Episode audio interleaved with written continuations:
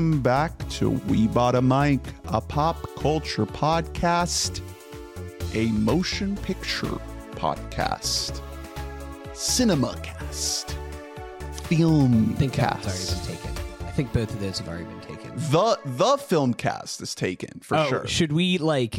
Should we get them before we Zuckerberg them? right. Welcome. My name's Ernest. Uh, I'm a fan of the year 2023 in movies. Um, the movies, some could say. Uh, and I am Trolls Band Together himself, Hunter. Wow. Uh, Didn't think that was gonna get heard today, did you? Wow, wow, is very nice. And I am branded, branded content. Mm-hmm. Brandon, Brandon content. Mm-hmm. Drew TM. I we dialed into Destiny, Mm-hmm. and this is what we came up with. We uh Bi- big shout out we mutant mayhemmed. Mhm. for the for the people watching on YouTube. Big shout out to my aunt Carrie. Every year she she comes up with like a really fun like creative Christmas present uh, for me and my sister. This year, you gotta love it. Yeah, Mhm. the the visual listeners got to tune into to YouTube to see this high quality print. A- Aunt's got Auntie's got to drop the link for where she got that print. I know. that is that those colors are spot on. I know, and now I get to have mug beer. Um, nice. the, Mug the beer. whole pot. Also, special shout out to uh, my girlfriend Annabelle's mom who painted. I I guess I should walk later. I'll walk up to the camera and like hold them up really we, close. we can post. When we uh, start talking about a movie that you haven't seen, you can just like distract the viewers by by showing them that that'll happen really soon. I promise you. We she can- she painted me these lovely uh, little rocks with the, both sets of We Bought a Mic branding, Yep. one on each. the the eras. We're doing our own eras. Insanely cool. Uh, genuinely, everyone I've shown has been like mad jealous. Like they're like, "Holy shit!" We'll post a, a close up shot of those beautiful, beautiful painted rocks. Uh, thank you. Shout out. All right. So, what we're doing today is we're continuing Listomania, our annual tradition of the best of the year, with our favorite movies of 2023. It's always how we kick off the new year. It's 2024. We look back on the previous year. We did albums, musical albums last week in a two part episode with Danny.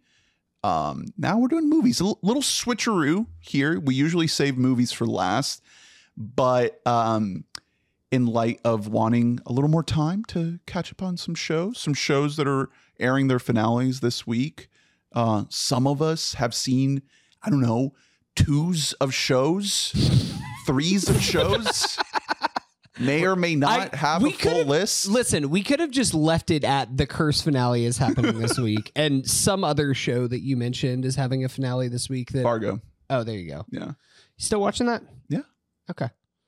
Uh, John Hammond's a big hat. I Oh, I've seen uh the why clip, didn't you say so? the clip that you showed us of a guy with the worst golf form I've Yeah. ever seen in my life. He tore every tendon in his the elbow. the brother from uh from White Lotus Yeah. season one. Okay.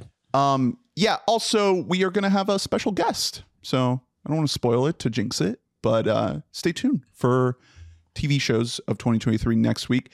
So before we get into the list, uh a few thoughts about the year in film. An incredible year for movies. yeah, man. Um, Hunter and I, with the the um, Critics Association of Central Florida, we did a lot of cramming for those awards. Um, we shared them on the the Wabam Twitter. Um, we can I don't know maybe shout out some of the the winners as we get through the the list here.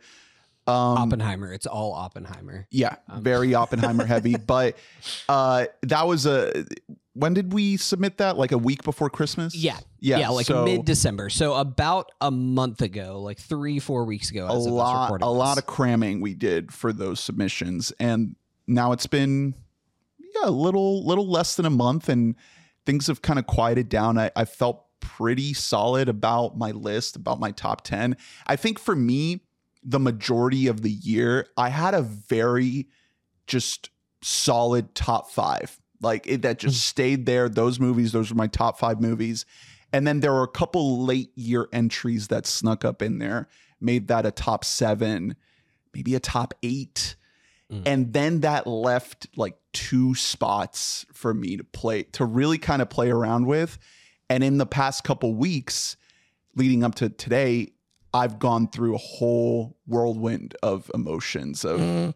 how to how to finalize this list and what how it represents not just the year in film, but like you know what I like, my me Right. personally. Right. That's I wanted Not just me. I wanted to to reflect like what I value in in uh, in my love love for film, and you know I look forward to this episode so much the whole year. Like this is like I put so much thought into this. The amount of time that I've stared at the Letterboxd list that I'm staring at right now is like, man, if this was a full time job, like man, if just staring at this list could get me paid, it'd be great. Um, I mean, we're right on the cusp of that. You know, if we can just get the Run P guy to call a couple of his yeah. a couple of his friends. we're so close. You want to you just to clarify, you don't want your job to be list making. You want your job to be list viewing. Well, you just no, look at but I have to all day. view the list that I make. oh, okay. And you never release them to the public. Well, I'm about them to yourself. once Oh, we're okay. done recording Okay. this. Yeah.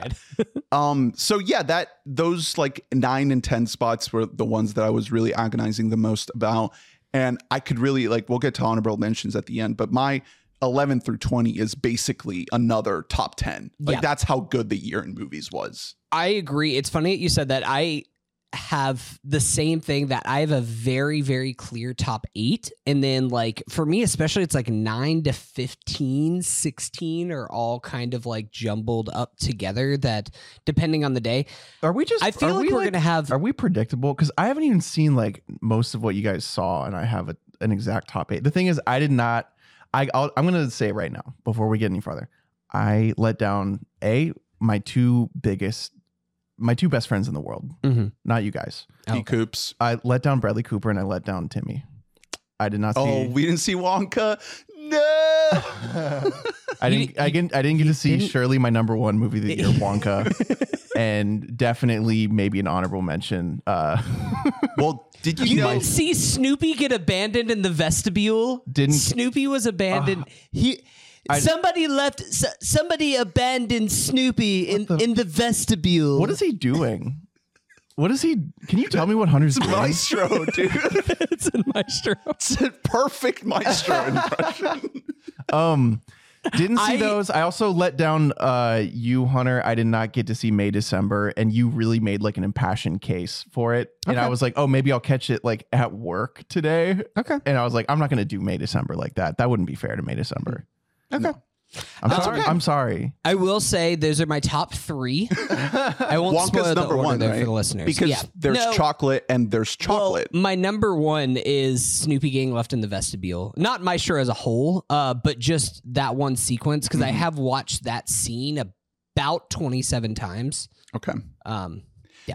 Uh, well, Drew, I think that part of the magic of this podcast is that that you come in. This is what allows us to talk about, like when you had Tenet on your top ten. Facts. at know, number 10. like like we we are disgusting like high class cinephiles, and you're a man of the people.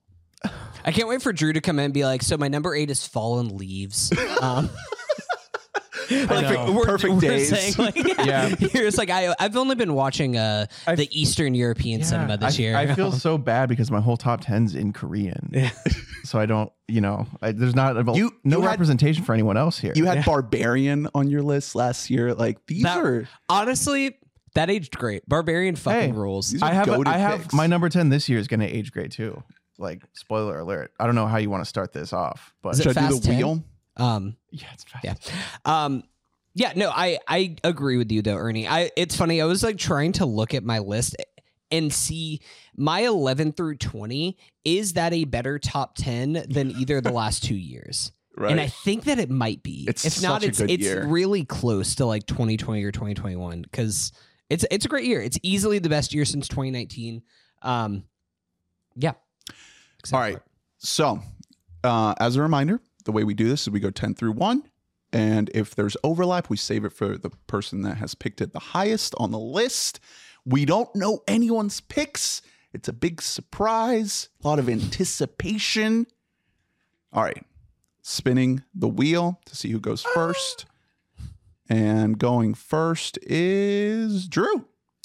What do you know? Number Wow. 10. Start us off, buddy. Um, a lot of a lot of good movies. Some that I feel like will be mentioned uh, on both of your lists. But for number ten, I wanted to be true to myself and what I truly enjoyed watching uh, this year. So my number ten is Bottoms. Drew, that's my number 11. Wow. It literally is just right on the outside of my list. yeah, list. so Bottoms put it on there. Bottoms is a really really really awesome movie. Um it's a great throwback comedy that also could like only be made like this year. You know what I mean? Um because gay. We we just found out. The the masses at large have just found out that you can now do that in a movie. Um the movie fucking rocks. It's uh Rachel Sennott or Sano, we don't know. We can't tell. I think it's Senate. I think it's um this is the follow up to Shiva Baby. Yeah, yeah, which was also yeah, also directed by Emma Seligman, who's you know partners, I guess, you know, creative partners with Rachel. They're all like NYU girlies. Literally, yes. Uh, like, I, yeah, I followed Rachel on Twitter like five years ago. Um, and she was, yeah, she was just another like sort of like alt comedy person on Twitter, along with fucking Ayo, by the way, who's Yeah. like had like the biggest year in history. Like, Our what a- Irish queen, Ayo Edebiri, out here. what a year for Ayo. She co-stars in this. Uh, she wins the fucking Globes for the bear. for the, The bear. Um, she's in like Spider Verse. Like she's absolutely cooking. Great year for her. Her and Rachel are an awesome starring duo in this movie. This movie is, I think, the I think this is like the girl super bad that Yes. that very um, much. that Booksmart kind of wanted to be. They just want to get laid. Mhm. Booksmart was too try hard. We have to retrospectively admit. It's Yeah. very I'm with her. It's it was so, Hillary pill. This movie is so socialist. Booksmart still has some incredible moments to it. I think that oh, the, I, I still love the that like movie. tripping sequence is so awful that it like almost brings down the entire movie by like a full star in my opinion. But that movie also did introduce the world of Skylar Gisondo, so we can't talk too much shit about Booksmart. Um, so I also, I it's a it's a really interesting dichotomy because I watched this movie like a day after watching the Please Don't Destroy movie, which I was a lot more hyped up for. Escape from Foggy Yeah. Mountain? Escape from Foggy Mountain or Journey to Fog. Who knows? we can't know. We don't know say? these things. These things are mysteries. Um, that movie was a huge disappointment. The treasure of Foggy Mountain. That movie really, Wow. really bummed me out. We we were big on Please Don't Destroy in TikTok. in yeah in 2020 when they were making SNL, yeah. they were making one minute videos on you know posting to Twitter and t- TikTok. No one knew like who they were or like who their dads were. um, minus Ben. Ben is Ben's got no nepo in him. Uh, he's also really the worst part of that movie, to be honest. Oof. oh, that's a um, bummer. Did you you haven't seen No, it? no, I so have not. That I, I, I was- hovered I was- over the play button for We are- a long time. I was really excited for it, and then I heard nothing but negative. I knew it was just gonna bum me out because I love those guys so much. Th- it that's the thing and i i truly think that these are funny guys i think that they have bright careers ahead of them and there are plenty of funny moments in this movie the movie is a huge fucking flop when you as you're watching it you're like this isn't a movie get fucking real you guys like you you guys need to get a little bit serious here not like tonally but you know what I mean? Like you can have a goofy, funny movie. Production-wise, Bottoms is fucking yeah. hilarious and like so out there and slapstick. But this movie is so stupid. Please, the Please Don't Destroy movie stinks. And if anyone were to like it, it would be us three. They Yeah. they're like almost the exact same age as us three. They have all the same cultural reference points. It all should have worked. And I don't want to point fingers, but I absolutely do want to point fingers. Uh, I think a lot of it falls on the guy who d- directed the Please Don't Destroy movie He made it. Uh, Paul Briganti, he has only really directed, uh, you know, pre-taped SNL stuff for like years and years and years. He's done some really good Mm. I stuff. will say, like, even in in SNL, we don't ever really talk about SNL at all, like in the culture anymore. But SNL is actually having like a pretty good year this I year, like a quietly Oh. good year. SNL is is really on the rebound, and it's just the fact that this was clearly made by someone who does not is, is not a movie director. And I'm sorry Yeah. to the guy. It's this movie felt like a a skit. Uh, it, like it really, Mm. it just didn't feel fleshed out. Things go move way too fast. Everything is undercut by a joke. Uh, things don't tie into each other the way you want them to. It's just, it just doesn't feel like a movie. Um, the like it looks like shit. The effects suck. The coloring stinks Mhm. in every shot. Like it's really distracting. And then when you compare that to Bottoms, which the look of Bottoms is incredible. That's the thing. Bottoms looks fucking sick. It's like, like it has such a this beaut like candy colored like Yeah. pop of color than in almost every scene. Yeah, and the it- like every uh performance is like Mhm. pitch perfect. Like it's a ton of like even uh, the way that they choose to portray the the football team as Oh. like basically a bunch of gay guys. They're so they're good. wearing the the pads the whole movie. so- yeah, like they're always in It's their so uniform. stylized in a way that's so cool. Marshawn Lynch legitimately was almost on my ballot for the best supporting performance man. I've seen in a movie this year. Marshawn he is Lynch so is- fucking good I mean, in this movie. the- worth worth looking up. So Marshawn Lynch, uh, for those of you who don't know, uh, one of the best running backs of all time, has the probably the best uh, highlight runs of all time. Uh, if you, it's worth looking up if you like him in this movie. His he did like an ESPN like pre-tape weird little segment with Kenny Mayne back when he played for Buffalo like 15 years ago. Do you remember this? It was it was just like yeah, it was basically was a sketch where like Kenny Mayne, who was like a reporter but he was funny, he Yeah. went and just like followed Marshawn around Buffalo and and like they they basically acted like Marshawn was just like absolutely loved how boring Buffalo was. Like he was just abs- getting lit at like Applebee's and stuff. And it was like, oh, this guy like he he could be in like Chappelle's show. Like he's really funny. He's he has a great delivery. Um, so uh, yeah, I love seeing him in it. I, I loved every performance. I think uh, the movie does have a lot of heart, even though everything is undercut by jokes, which is hard to do. Uh, I, I, It's so silly. yeah, like it is. It's so That out there. final set piece, people are getting stabbed. Yeah, It's well, so- it becomes. It, I mean, the whole movie is like what you'd call camp, and in particular, like it it does take from like the lineage of like gay cinema and like all the you know like old like gay teen movies, Mm-hmm. which all you know a lot of them are in like the sort of slashy horror type Right, right, genre, right. you know, that ends with insanity like that. Uh, It's super fun. it's it's so fun. Uh, Rachel and Ayo are both like you know they're both stars. They're ready to go. Like you know The, unleash them. the extended cast too, all the other girls, I found it all very believable. yeah, believable. Ruby Cruz is great. Yeah, uh, Havana Rose Liu. Yeah, I had never seen her before, and No, she's me like either. she's like doing like a lot of like actual acting. in Yeah. you know, like she's doing like legit acting. Yeah, great balancing of like uh people that you'd believe are actual high school students with characters that are obviously in just the silliest like most unrealistic scenario you could possibly Yeah. imagine and they all exist in the Yeah. same reality. But The- something it balances the tones in a really fun way because it's so it's so out there and it's so stylized that like you kind of don't become like hypercritical of stuff. And it kind of it without spoiling the movie, it comes back to like a lie at the very beginning of the movie that's told in like very classical, like John Hughes almost style storytelling. Yeah, it's so like- it's just it's so familiar. Yeah, like it is. It's it's like a movie. Movie. Yeah, it has like the false pretense love, you know, the situation. just wanting to belong, just It- wanting to fit in. With yeah, the, with exactly. crew. But on top of that, it's like insanity, and it you Yeah. know We should say for people, because we talked about the movie and not actually described what it's about. Uh, the basic premise of the movie is that Ayo and Rachel Sennott start a fight club in order to pick up two girls that they like. Yeah, And that's, that's, that. What a pitch of a movie it is! It, it's really, it's so much fun. Yeah. I actually like think the stunt coordination is fantastic, especially in that third act, but really Yeah. throughout the entire movie.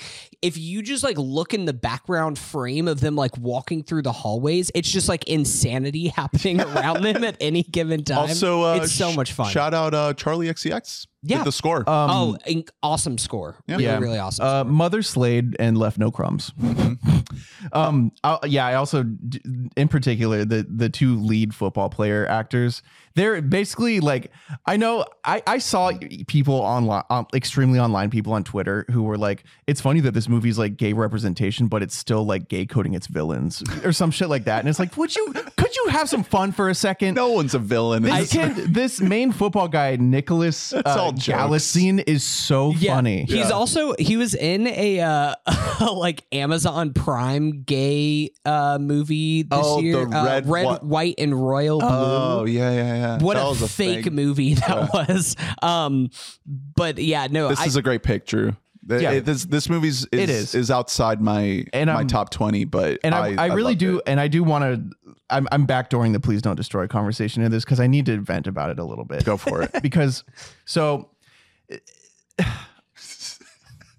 Dishonorable mention. Meg Stalter is in it, who I absolutely love. Like she's in uh, Hacks. You know, she, you know who she is, right, Ernie? She's let me let me see the face. she's she's the assistant. She's another person. She got famous on Twitter from like front facing videos. oh, absolutely. Yeah. Yes. F- I love Meg Stalter. She's probably the best uh person in the whole movie, and she's just sort of like a love interest. Mm-hmm. The movie chooses to be about John, which is like the third guy, and Please Don't Destroy. um, Ben is def like he's given like a protagonist arc, but then he's just off to the side the whole time. Martin, very funny. I, I think Martin is Martin's the best one He legit is he's he's a naturally hilarious guy. Like He got to didn't he get to make out with Emma Stone? facts. On, uh, SNL. Um, I think so. Um, good on him. And yeah, I think I think he does a job where like he's getting laughs out of lines that are like iffy because he is funny. He has a funny voice. Um, great delivery. Th- So I'd say like like maybe two thirds into the, the the whole foggy mountain thing just doesn't need to be there. Like, why do they have to go to this mountain to get? The, it's all completely pointless. They get it really easily. Uh, it, it sound drops so many times. They they do they like sound drop crank that. And again, Soldier Boy? yeah, and so if anyone were Oh, to enjoy that, like it would be me. And I just it never it once did it feel didn't earned. hit. In bottoms, when complicated by Avril Lavigne comes in, Oh, Man, Yeah. what a what a needle drop. and it's because like in addition to having like oh oh fun fun nostalgia song like it like is hitting really hard in that moment in the movie like it actually makes sense I'm I'm writing that in for uh, the Webammies right yeah, now for the before I best forget. needle drop. please do Yeah. one more thing about I didn't have it in uh, in the Please Don't Destroy, they bring in Bowen Yang in this really interesting, like outdoor, like cult setting for like the last third of the movie. And it's like, just make that. why, why did you go to Foggy Mountain? Like, you, you have Bowen Yang. He's funnier than all of you. Like, let him cook. He was really good in this crazy, strange setting with like cool set decoration. It was the only cool looking thing in the whole movie. Uh, Conan's also funny in the movie. I- Conan, Conan is in it a pretty good deal. I mean, once again, the only like great SNL produced movie that they have made that's just like with their stars while they are actively in SNL of the last like 20 years as pop star. And I don't think that anything has ever really well, they weren't. that. I don't even know if they were still there. I yeah, I Were wouldn't they- even call that just leave? SNL. They made Hot Rod like their second year at This SNL. Hot Rod, I guess. the yeah. thing is, they didn't even write Hot Rod. They they Mhm. like punched it up like that. Like for example, the weird cool beans thing Mm-hmm. where it breaks into a song that wouldn't be in any other. Like that's not in the script. But like that's also why that movie doesn't feel like Lonely Island necessarily, be- Right. because it's like they just kind of took a script and got it. Uh, they these guys wrote this movie. It it bummed me out. If you don't have money for good effects, then don't do a gag that's based on an effect. right. You know what I mean? That, That trailer it looked hap- rough. You it happens to- a lot in the movie. you There's- have to at least like you have to do it in a way that's fun. Like I think um there's uh, another movie. It, it won't be mentioned on this list, but a movie that I really really loved this year that came out was the Dungeons and Dragons movie. Great movie. Um, and that movie does not have the budget of a Marvel movie, and almost like pokes fun actively at itself for not having the budget. Uh, with like the dragon, uh, just being like a morbidly obese dragon flying around. Uh, fucking the the video that's around of Chris Pine's face like melting as he's playing the that, lute. that looked great. It looks good, but like also it's something that's a cheaper type Yeah. of animation to make. Uh, but again, it's it's all about who's helming it. Like Dungeons and Dragons, it's made by John Francis Daley and Jonathan Goldstein, the guys who made uh, Game Game, Night. Night. Yeah, so it's it's, these- all about who you have at the helm. it just at the end of shocked me day. that these guys are they're definitely talented, but they're so green, and you're you're pairing them up with a director who hasn't directed a movie. they just had to fill space on Get- Peacock. You have That's to all it was. like they needed to be given a director to have a, a fighting chance with this fucking thing. Yeah. And so it bummed me out. And then I watched Bottoms and I was like, oh, movies. That's how Yeah. you do it. This movies is how you do movies it. can be comedies can live still. You know That's what I mean? we do it. Bottoms is a great comedy. I love it. It's my number 10. Yeah. So what? That was like 25 minutes to talk about one movie on number 10. So I think Number we're going 10, to break Hunter. this up into 10 into two parts. 10 episodes. Um, my number 10, I feel like we're going to have to wait on. My number 10 is uh, Barbie. oh, okay. Yeah, we're going to have to wait on it. Yeah. On my list. Yeah, we're gonna have to wait on it. All right. My number 10, you guys. Like I said, Oh no, he's going to dial into Destiny, isn't he? I had a whole No way. No journey way. Shut up. here to arrive at this moment. And I had a, a moment of meditation. I I had to to look inward into my soul and think uh-huh. about what I wanted my list to say about this year in film. Knock at the cabin. My number 10 is Maestro. Bradley Cooper's Okay. Speak on Leonard that. Bernstein biopic. Is this a reaction to the reaction? Is that what you're Absolutely. doing? Yeah. Okay. This is a great movie, and Okay. it does not deserve what is happening to this poor man. It's okay to want things. What's the crime in wanting to be great, to be loved, to be adored, to put art into the world and want people to connect to it and to respond to it? I don't think that that's what people's criticisms are of this movie. No, no, no. I'm saying that it is though. Some people, some people, have are said calling it way too sweaty of like an Oscar movie. to to try hard. That has been a That's common okay. theme. Yeah, no. Yeah. that they can feel that he is trying too hard. And he is. And that's what makes this movie great. He is trying so hard. I have never seen someone try so hard. And there are mo there I may not agree or understand every choice that is made in this movie. And there are a lot of choices, a lot of choices made in this movie. But I felt something deep in my soul while watching this movie and I had to rewatch it to confirm it because I did watch it like two a couple days before my wedding and I I was definitely mm-hmm. thinking part of the time in the theater like should I really be here or should I be planning my wedding and I Lee was actively just getting everything ready, final steps, and you're like, I gotta go see my I gotta see Maestro. So I gave it the rewatch leading up to this episode this week, and there's a scene in this movie where um I, I mentioned it last time I talked about it, where he he conducts the orchestra. Everyone has given shit about how he practiced for six months. About So those people are stupid. Like that I don't listen to that type Uh, of six criticism about this years? movie. or six years, whatever. I don't care. He didn't have to practice at all. It's acting. The way the the scene is constructed and the feelings leading up to everything leading up to that moment and the climax that happens in that moment, it brought me to tears again. Hey. Again. Hey, And I'm- I'm I loving knew, this. I, I- knew what was going to happen. I knew the exact moment. I knew all the beats, and it still got me. It arguably got me even more the second time. And yes, there are things about this movie that fall through your fingers. This is a very mercurial movie where, like, where you're watching a movie, you want a, a- a lot of times watching a movie is like you're putting your trust in someone and you're grabbing onto a rope in a dark corridor and you you're hoping that the rope will lead you out of the the darkness of the corridor all the way through. This is a movie that the rope sometimes disintegrates. Sometimes it turns to liquid in your fingers and you don't know what to make of it. And every time you grab another piece of rope you think you're okay and it just falls apart. And i don't think that that means that this movie is bad. I think it means that it's artistic. I think to me, this is a movie that doesn't want to conform to just one thing and doesn't want to fit into just one box. And I think that that's the kind of art that Leonard Bernstein made. If I don't know if I know enough about Leonard Bernstein's career after making this movie and his accomplishments, it doesn't do a good job of kind of giving you the overview of what he did, but it gives you a sense of who he was and how he connected with the people around him in his life and how he saw the world. And I think that this is going to be wrestled over for a long time as to whether or not this is a good movie, whether or not Bradley Cooper is uh, should be making movies like this, or if he should change his career and try to make other kinds of movies that aren't this kind of just like biopicky, like serious, very like sentimental, earnest type of filmmaking, or just kind of loosen up and just go crazy, which I would love to see.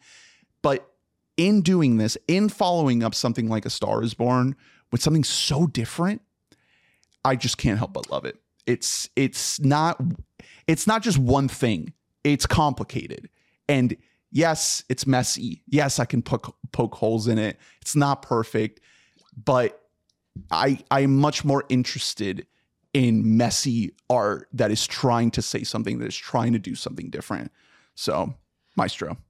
I think that's that's really elegantly put the way that you uh, kind of broke that down there. I see the thing about Maestro, and maybe I maybe I should see this movie again, especially before Oscar time because it's gonna be nominated for a bunch of things. I found this, and I said this at the time whenever I saw it. Uh, I think this is a movie with like several 10 out of 10 perfection scenes. Like it is a movie of scenes. And when those scenes come, it's like strap in for the next seven minutes Yeah. because you are going to be on a fucking ride Dude's right now got while it. you were watching this. The scene that you're talking, that you referenced at the beginning of him uh, orchestra, um, uh, The cathedral. yeah, and the cathedral. Um, that is truly one of the best scenes of the year. Like it is unbelievable what he is doing with his body. And sure, you can watch the side by side video and learn that see that he like is mimicking Leonard Bernstein like exactly facial expression by facial expression. And that's impressive and all, but I think that it more so the effect of it is that it feels so real. It feels so lived in. Um, it's one of those like funny things about acting that the more that you rehearse something, the more natural it becomes. And there is a lot of that throughout this. I think that Bradley Cooper, I think it's him and Damien Chazelle as the two best filmmakers alive at filming Hollywood, at filming like a certain type of like old timey Hollywood and the way that it feels and this sense of adventure and wonder. I, I, I mean, talking about another scene, there's a um. I, I always want to say that it's anything goes, but the the other the the cruise ship Yeah. uh The sequence dance. dance sequence Oh. interpretive dance that's happening where basically it's like a metaphor of Leonard Bernstein coming out as as a gay man through dance. Um I love it. absolutely beautiful. I just think that there is a lot of connective tissue in this movie that just does not work as well. I said at the time. Carey Mulligan does not work for me in this movie at all. I truly like I I have one a broader issue behind the framing device of this movie of it being about uh, Leonard Bernstein and maybe maybe the true maestro is actually uh, Felicia all along. Okay, sure, I guess. The problem with that framing device is that I think Felicia has one scene in the movie where she isn't alongside Leonard Bernstein. So you can't make a movie that's truly about both of them where we're supposed to come out the other side and think like she was the true hero the whole time Yeah. if we don't spend enough time with her. I don't know where the Oh, balancing act is because also I don't care for Carey Mulligan's performance either in this. Uh, I think that she's like I, I've she's a half beat away from being a fucking BoJack Horseman character. Like she's literally just like, ah, here's Yeah, the well, thing about old Hollywood. Ah, I was once, is- a, I was so once an actor. Lenny. I mean, the, it, kind of everyone in this movie is like that. Yeah, and I mean maybe that's because the wider cast doesn't really work for me outside of Sarah Silverman either. Um, I think Sarah Silverman's actually really, really good in this movie.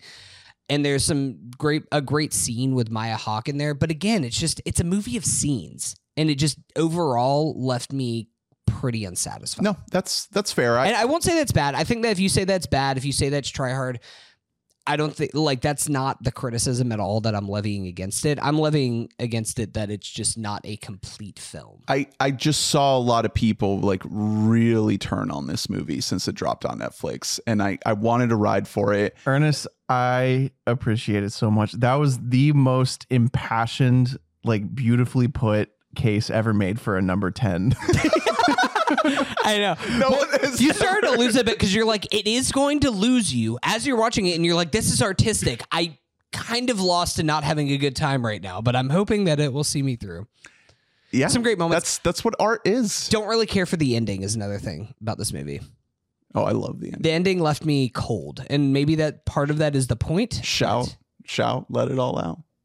Well, that's uh, listen. I'm not going to I- be mad about I- Tears for Fears. I, I will but- say, probably the best old age makeup I've ever seen in my life, and also Bradley Cooper is incredible in this movie. Yeah. like, like he was my number one ballot pick on eh, eh, for the critics group because like for I, director or for actor. for I actor mean, yeah. because imagine losing to Rami Malek Jesus Christ. for Bohemian. Imagine what that does to you. He could have either thrown in the towel or done this. he was the best actor that year. Yeah. I'm sorry. Him and his like the it's the problem is that like that movie was like Lady Gaga's, you know, moment, like her movie. He is that performance was one of the best I've ever seen. He's fucking amazing in that. He's movie. out of this world. Yeah. And so he comes in hot here eh, eh, here and he's showing people like this is how you do it. You don't just put in fucking teeth in and lip sync. This is how you fucking do it. So Facts. you're you're allowed to your to have your own opinion if you don't like it. That's okay. I'm not telling you you're wrong. I just wanted to come in with the defense because I believe this deserves it because I think it's gonna underperform and it's not gonna win anything and I'm gonna have to keep seeing shots of our boy losing all award season and it's gonna be heartbreaking and It he's he is going to become the Joker. This is how it starts. So I'm with you, Brad. I'm with you Yeah. till the end. Um, All right. do you think that he wants to win a Oscar for acting or directing more? Directing. Definitely. Did you uh, see the interview that he had where somebody asked him? the- Um, I think it was Howard Stern. Like right whenever this movie came out, he's just like, "Would you rather Maestro win Best Picture, you win Best Actor and Best Director, or the Eagles win a Super Bowl this year?" And like without blinking, he's just like Eagles Super Bowl, Yeah. which is cool. That's our boy. That's a That's guy. that's like like you know in 2K when you're being asked questions by the press and there's one that increases and one that decreases your reputation. Yeah. you gotta answer Eagles. No, I know. I, the got answer I'm is sorry. obviously equal, like, but it was just it was how fast he said it. It was just like at the moment they said No Eagles Super Bowl, he was like, I forgot what you said. The first one was that Mhm. Eagles Super Bowl divorce. Yeah, no, it's fine. Big ass fan. Um, All right, number nine. my number nine is BlackBerry.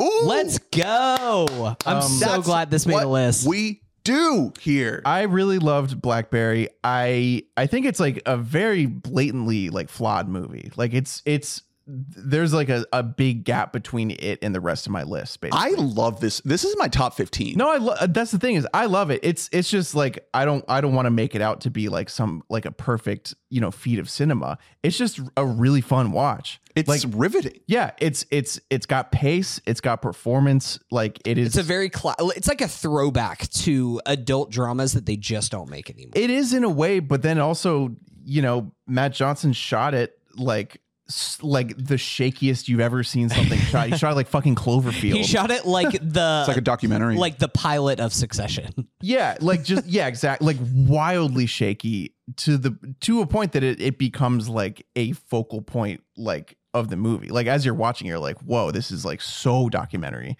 And it's really enjoyable because of that. Because it draws you in. well, and it makes our our three main guys funnier because like if putting these guys in like a shot that is so grounded in reality by being so like handheld you know as opposed to like putting them in a movie it's like these are such movie characters.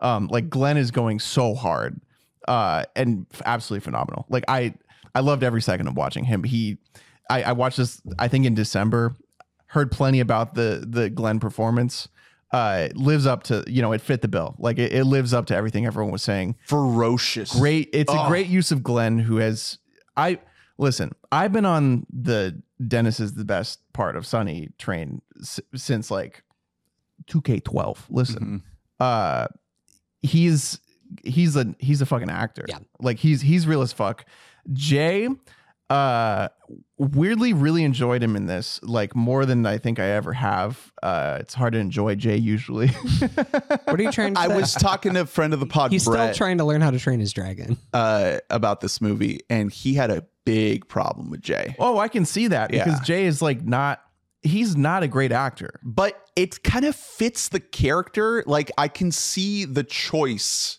It makes sense. You know, this guy who's easily manipulated and just constantly outside a step of where you need to be in this industry. and canadian Ooh, crucial. big up um yeah i and it, it ended up working for me like seeing him in that like goofy ass The great, wig. great well when the real Insane problem the problem is when the wig changes when the, when it cuts to the future and Dude, like the third back act wig is insane. Yeah, it's one of the worst awful. wigs I've ever seen. it's really awful. There there are certain things like that where it's like, well, that's inexcusable. Um, I I just really really admire Matt Johnson for the way he approached the movie. Like you, you there was nothing that was calling for this movie to be shot this aggressively in his and, and, his and style. for everything to fit so tightly together like my my thing with this movie is that everything everything just locks into place like the acting the writing the directing the music the cinematography like everything fell in lockstep And you, I mean, a lot of it is that you just you're getting like real uh heavy hitters coming in. Like it's not this isn't an amateur movie. Like you're you're being led by Glenn who's just absolutely cooking. Matt is really funny in his part. By the end I was a little bit sick of him. I was like you're funny. He yeah. ha ha. ha. You know, He has one one note that he hits. yeah. Um but then you you know fucking Michael Ironside's coming in. Yeah. Carrie oh, Elways, Cary Elwes. who like Mm. the last couple years has really changed my opinion of him because I really wasn't a huge fan, and he is awesome in this and in Mission Impossible. Yeah.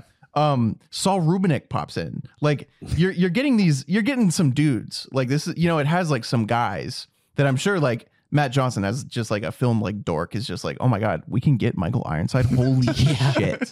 and he's gonna yell at people. Yeah. And That's on, what tell you him want Michael work. Ironside for. and on and on top of all that, I think this movie needed to make one of our lists because it has such a lineage to *Halt and Catch Fire*. yes. yeah, it really Yes, does. You're right. This does. is this is full circle. Year Oh. six.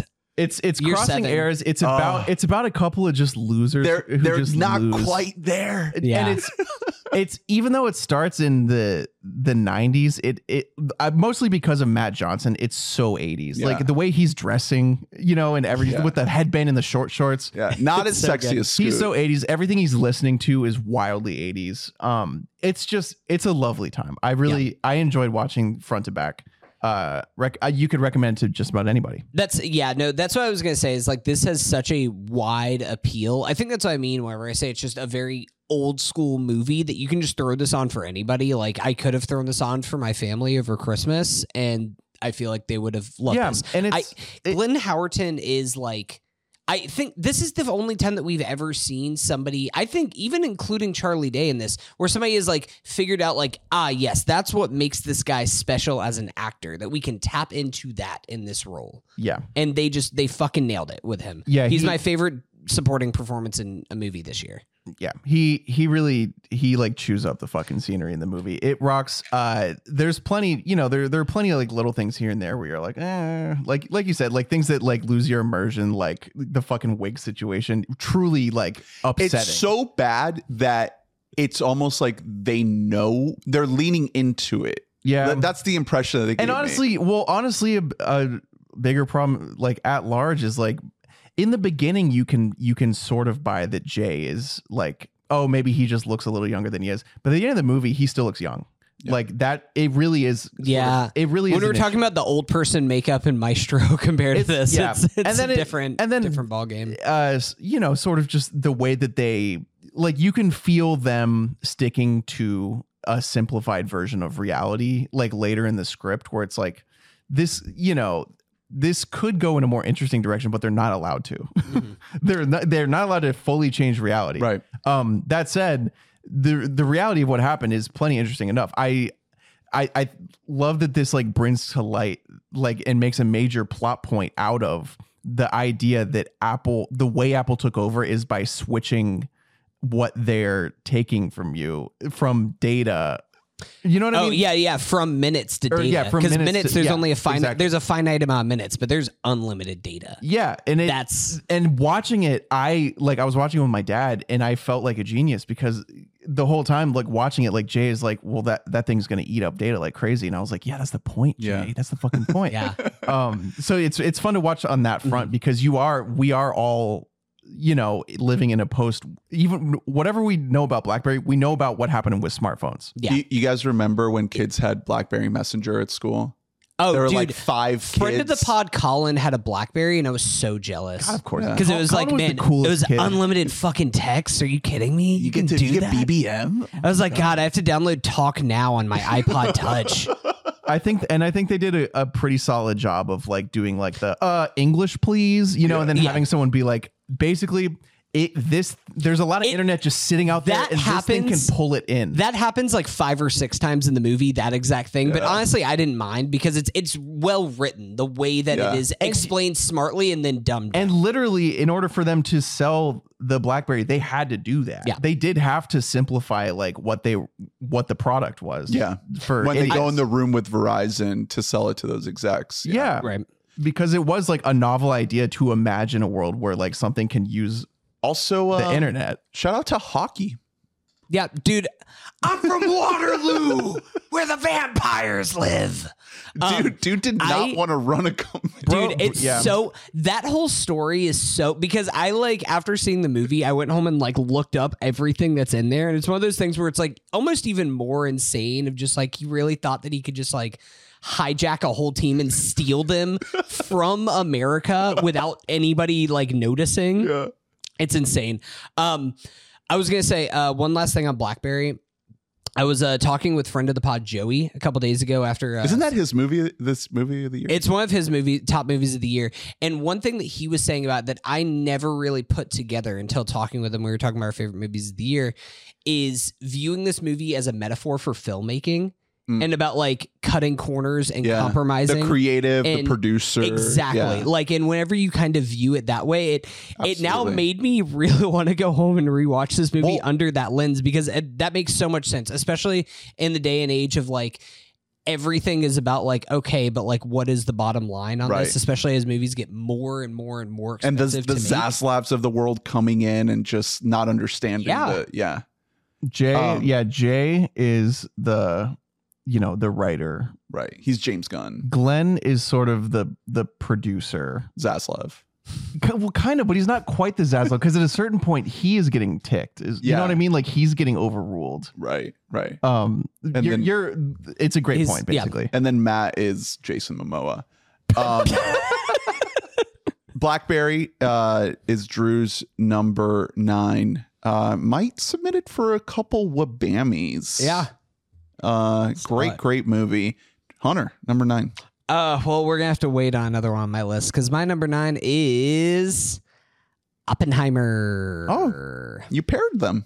yeah. Oppie. Look at me. I know. His I, you know, I almost cheated uh, and said like my number ten is Barbenheimer, but then I didn't want to be a fucking asshole Yeah. because I don't cheat on lists. I just Okay. I just know that your list is I gonna be know- so annoying. I know Ernst is gonna be like number seven is Godfather Part Two. I just saw it for the first time this year. All right. So, like I said before, my number nine and my number 10 had a lot of thought, a whole journey to get here. so so And I'm curious. I think we're going to have to wait for this. I'm looking at you, Drew. Beau is afraid. Bro, bro, you're gonna have to wait Yeah. on. You're gonna have to wait on That's- that one. This is one that I'm sad I did not rewatch before this. I, I- just I- did not have time for a rewatch, and otherwise, I feel like it could have been in the top ten. I didn't either, but we'll we'll get into it. you guys don't even like movies. Listen, All right. I love cinema. Number eight, Drew. My number eight's Past Lives. Uh, save that one. Save You're that gonna have to save, Save that that, one.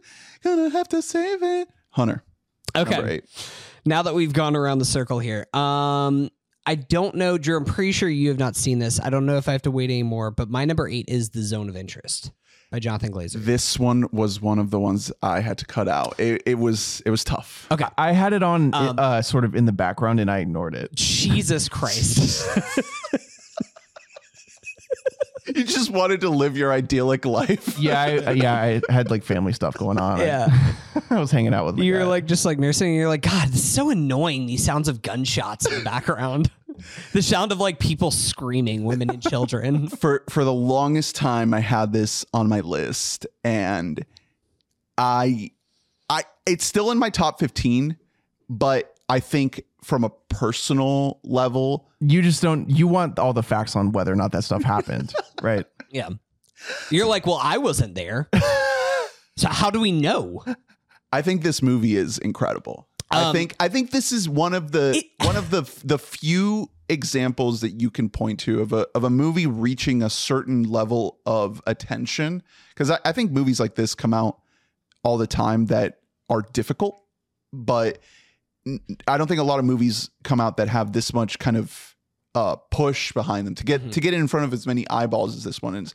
eh, I guess it's high. I don't know the budget on this one, but it feels like it has a high enough budget that is truly cinema as art, as as difficult art, as complicated uh, art that is not not easy to di- to di- digest. It's not cinema as entertainment. at all. Yes. Um in a way it almost feels like 8 is like insultingly low for a movie like this. If I was making a movie of just like the objective best movies of the year, it'd be really hard not to have this in the top three or four of the year um because i think that this is one of those i hate to use this term whenever talking about movies but like one of the most important movies that you'll ever see in your life like i think that this is a movie uh for those of you don't know this uh movie is a uh, family drama about a dad who gets told that he has to move to a new town to start a new job. Um, only the thing is, uh, his family lives literally outside the walls of Auschwitz. He is the he is the commander Um, Yes. of Auschwitz. The commander of Auschwitz, uh, played by uh, Christian Friedel, who plays Rudolf Höss. Um, it really is kind of a movie that happens at you. It's never uh, going to explore the the trauma that you're seeing. Like it's funny thinking about this movie in comparison to something like even something that has true artistic merit and something that's uh, Academy Award winning, like Schindler's List. This movie almost isn't going to give you the satisfaction of being able to see the brutality. Instead, it's just happening in the background the entire time. Um, I think that this is. Uh, I was just trying to look up everyone who is working on the uh, sound design, but Oh I think God, this might be like the best movie. sound design, the best sound I've ever heard in a movie in my entire life. Yeah. like I know for a fact this won't win the Oscar, and that's such a travesty because my God, is the sound in this movie so perfect. If you haven't seen this movie, I especially if you're a fan of film, I think that this is about as much of a much must watch as there possibly is. Um, just to uh, see what Jonathan Glazer is doing here. I, I to be honest, I'm a big Glazer fan. Uh, I was a huge, huge fan of um, Under the Skin. It came out ten years prior to this, Mhm. and this is drastically different. Although it's also a horror movie in many ways. It's just all. Um, Man, we pun saw very intended under the skin the horror that's happening in this movie we um It- when we saw Under the Skin, like because it, it was yeah, you said it was ten years ago. Yeah. Yeah. So we saw it like that year when it came Yeah. out. Ernie put it on, and Yeah. like my little brain was just like not ready to absorb like art like that yet. Right. I was like, this is nonsense. that one that one stuck. I it's so No, good. I mean, I've never same. So rewatched good. that Same, movie that's the and I thing. still think about it. it's it. grown in my it's so estimation good. like a lot, but like back then I was like, could you? Can we put on like It's anything else. There's like Yeah. a Can we football put game on. Whiplash again The Um, Office, please. No, I uh Under the Skin, I actually watch that movie every few years. It's might be it's in my top few uh horror movies of the 2010s. Uh really love that movie. And this is something that's so wildly different that makes me want to go back and see some of some of Glazer's earlier work Sexy that he's Bees. done. Yeah. Um I think that the performances in this are pretty phenomenal. Um, I don't know if we're gonna see uh, Sandra Hüller in any in another movie that she was in that might pop up on a list or two. I'm not sure, uh, but she was also the star of Anatomy of a Fall, uh, which is another big Oscar player this year. Truly, like one of the great international breakout stars, and is having a fantastic year coming onto the scene here. Uh, the German actress Sandra Hüller. It is chilling. The way that you just kind of see the the flippantness that Yeah. they kind of just deal with uh, everything from just like somebody dumping a bag of clothes that you know were ripped Tr- off. of- trying on the fur coat. yeah, trying on fur coats that you know were ripped away from Jewish people before they were put in there Devastating. the way that they're talking with um shout out to friend of the pod danny um a siemens uh representative about the most efficient way to build the gas chambers yeah, Yeah. shout out to orlando's own um Got to get those KPIs up. yeah uh about like oh man so this side will cool as we load in more How many can so we that kill we can per burn day? the others over here on this side and it's a constantly revolving thing of murder 700 per day? Oh, um they're going to love that. the nighttime sequences that Well, happen when, here when grandma comes to visit Jesus Christ. Yeah. And- so uh, and it starts the the sound that's when the sound really starts to creep up a little Mm-hmm. bit. It never this movie never crosses the the threshold. You're never Yeah. in Auschwitz, but there are moments where you start to it be the the death becomes more prevalent. yes. much more visible and hard to ignore because the whole point of this story is that they're essentially ignoring it. Yeah. And there are moments where there are certain characters where it's like, what it's right there. yeah, you can hear gunshots happening, and that's why the the introduction of the grandma character to the story is so perfect because she hasn't just become completely complacent to yeah. everything that's She happening. notices. She notices in that. a way. oh, yeah. I'm just hearing like gunfires and screaming happening at all times, and it's really it's seeing the the gas chambers go up in the night and seeing the plumes of smoke billowing the red out, glow. the red glow of everything. It's so chilling. Um, there's a sequence, or I guess it's two different sequences in this movie where the film, where uh, Jonathan Glazer makes like the artistic choice to s- shoot in this like negative. negative. Yeah. yeah. it- it's something I've never In really like seen. inverted. Yeah. I've never really seen in a movie before. It almost is just like in like a video game where you can like like I've been playing Like Spider Man and it's almost like yeah, yeah. you like put a special filter on your camera or Yeah. something like that. Like it's unlike anything I've ever seen and. Uh, especially after seeing this movie a second time, I think a lot about those Oh, sequences. Um, uh, this is just a movie that just sat with me, and it's grown in my estimation like as Well, the days go by. When we talked about it last night, I compared it to you know that that idea of us being the bad guys of, of do we know if we're evil? I I compared it to us turning a blind eye to like environmental Yeah, issues and climate change ecological Mhm. devastation Yeah. things like that. I also think that this movie's very prevalent to the genocide that's happening in Gaza That's- right now yeah. and and the whole war in in the Middle East and the idea that like America is not the hero of the story and the idea that we live here and we benefit from imperialism and all we can do is just live Yeah. and and that's what's happening in this movie is these people benefit from this death and destruction and all they're doing is living. So i think this what this movie does is it makes you question like how do you know what evil is? How do you know who who is evil and who is not? And are you perpetuating it? Are you benefiting from the the evil? I yeah, I think that a lot of it is that I think that really what Glazer is trying to say at the end of the day is that complacency is the real villainy.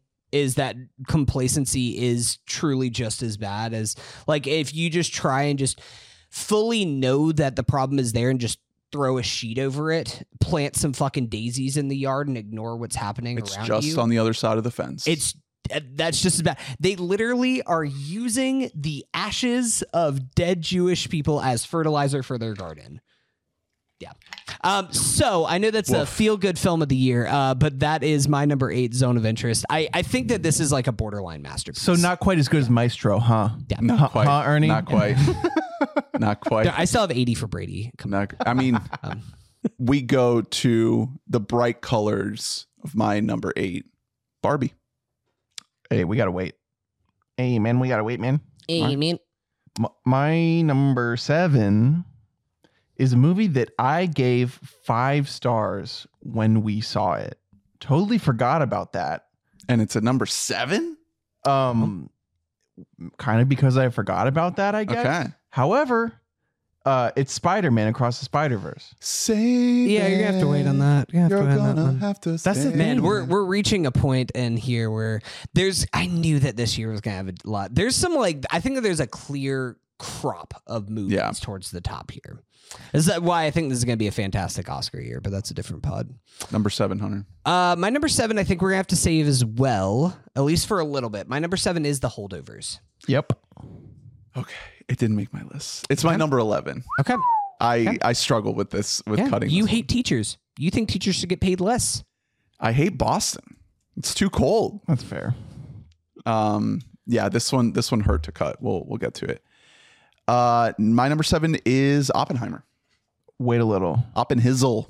Wait a little. Number six. Oh boy. My number six is uh, Killers of the Flower Moon. Wow. You're gonna have to wait. on- All right, Hunter. Number six. I think I might be able to talk about this now. My number six. Um, my number six is Wes Anderson's Asteroid City. Hey, man. It's also my number six. Hey, Didn't Let's catch. Didn't catch this one. um, Should have caught here's it. the thing about this. Uh, we will perpetually underrate Wes Anderson until he dies. Is I think where we're at with Wes Anderson. I was. This movie was kind of it was not far, but it was definitely outs like well outside the top 10. It just kept falling down over the over the and the then you across the- rewatched it, and Yeah. it's like, oh shit, is this movie perfect? Is this like a top top tier Wes Anderson movie? It is Best since uh, in- best since Grand Budapest. I think it's better than Grand Budapest Hotel. Whoa. I don't know if I'd go that far, but yeah. I mean, I'm how many has he little bit- done? he so- did Isle of Dogs and uh French Dispatch. French Dispatch. That's it, right? Um, I was there another one in there? I want to say there's more, but I think that's it. you know, you're. I think since Grand Budapest, you might be. you're right because Yeah, French Fa- Dispatch is just like Fantastic it's just Mr. like Fox five was right different before it. movies. Yeah. So I for you know you forget. It's definitely better than both of those. And he also had a bunch of shorts that dropped on Netflix that I still haven't gotten around Mm. to. Um, so he's had a great year, and I think that this movie was very divisive. Um, I don't. I think his movies usually aren't like widely beloved. They kind of just well. bring the crowd that they bring in, and that's, the it. thing is he's a very interesting like a- anachronistic like type of artist because I can, I'm trying to think of a good comparison for something that is weird but predictable like cons- weird in the consistently the same way every time Right. Yeah. Because it's not like a David Lynch thing where it's like, I don't know where he's going to take me on this journey. You know what you're getting with a Wes Anderson movie. And that way, it's not like somebody's just like, you know what? I was out on Wes, but now he finally got me back in with Asteroid City, his No. 10th film. Like, you're either kind of in or out. But, but I think point. part of the point of this movie is I think there's so many thematic ideas stacked into this movie. I don't think it's just about one thing, but one of the main things that I connected with is I think he's trying to tell people that he has a very particular way of expressing himself through his films. And you have to be willing to accept that. Mhm. that you have you have to open yourself up. You have to to create some kind of vulnerability in yourself to be able to take in what he has to give you i think that's what you can't wake up if you don't fall asleep Can't wake up if you don't fall asleep. that's kind of the one of the thesis of this movie is that if you are truly going to experience something new if you are going to uh give yourself over to the artistic vision of an artist you have to be willing to try you have to be Yes. willing to meet that Mhm. artist on their turf in some way i think that's kind of the point of this movie i also think this movie is about isolation and connection and people who struggle to find people like them. It's a movie about grief Yeah. in a lot of ways. A movie about grief and just trying to find, yeah, belonging, uh, a sense of self. It's there's so many ideas packed It's also a, thing. a silly uh, sci-fi you know, movie. that's that's the thing about this movie. I think this can be said for a lot of Wes Anderson movies is that they truly have like every single movie he makes has like an iceberg like understanding of them where like dumb guys could watch something like Fantastic Mr. Fox and be like Oh man, that looked cool, and I like George Clooney Fox. He's a really cool guy. Or like you can kind of read under the layers of everything that he is trying to get across in all these various themes. Yeah, and you can This be like is- uh, this. The smart version is like you know that other fox is actually Jason Schwartzman. and the other one's Meryl. That's like the genius Um, brain take. Jason Jason Schwartzman. Schwartzman voice. incredible. in he this is so good and it's one of those things where acting performances never get recognized in Wes Anderson movies because they are all such ensemble pieces but Jason Schwartzman and ScarJo are two of my Yes. favorite performances of the year. I think that both of them are absolutely phenomenal. It's one of the best uses of Scarlett Johansson I've seen in a movie in years. Um, that's truly knowing like what makes her special as an actress. Um, this movie you you brought up that it's about uh, filmmaking and that's about uh, kind of the artistry. I think that this is also just really about life. Uh, without like getting too into like all of the themes of like what is the play about? What am I supposed to do? Yeah. And it's just What's like the point of everything? it's just like you just read the next line Yeah. and just kind of figure it out along the way. Um, this does, you know, it's it's a Wes Anderson movie, so it's still gonna have the the dialogue, the, the, well, it's going to have the dollhouse effect, not just from the way that it looks, but also from the way that the story is constructed. So this is a and excuse let me know if I get this wrong at any point. It is a movie about a play about I guess it's the film adaptation of a play, Yeah. But it's also the play. But as told through like a reinterpretation almost. It's of like- like trying to read Yeah, what the characters it's like a are. televised. And also there's like a it's like doing some like Coheed shit where there's like the writer and then there's the actor and they're two separate entities but also happening at the same time. So you get these kind of cutaways. And it's shit like that where I can understand why the layman uh, just might just be just solely out at that point. Uh, especially because the dialogue is happening so much is happening and like snappy and happening right at your face, but also And that Your deadpan eyes- delivery. also like it's like the subway surfers thing of just like you like want to like look around at everything that's happening on the outside and you're like wait sorry you were talking right now what did what just happened there Look at the most gorgeous Um, frame ever. it's so beautiful the color palette of this Yeah. movie just every single shot here i'm like fucking freeze frame that shit and throw that shit up Looks great on 4K. it looks gorgeous Yeah. um really gorgeous rendition I, you have the 4k i don't have a 4k of this i just have the blue On uh, on Um, Amazon Prime, it's streaming on 4K. Wow. Oh, look at that. Uh, Wes Anderson weirdly doesn't do a lot of physical 4K releases. Uh, Criterion.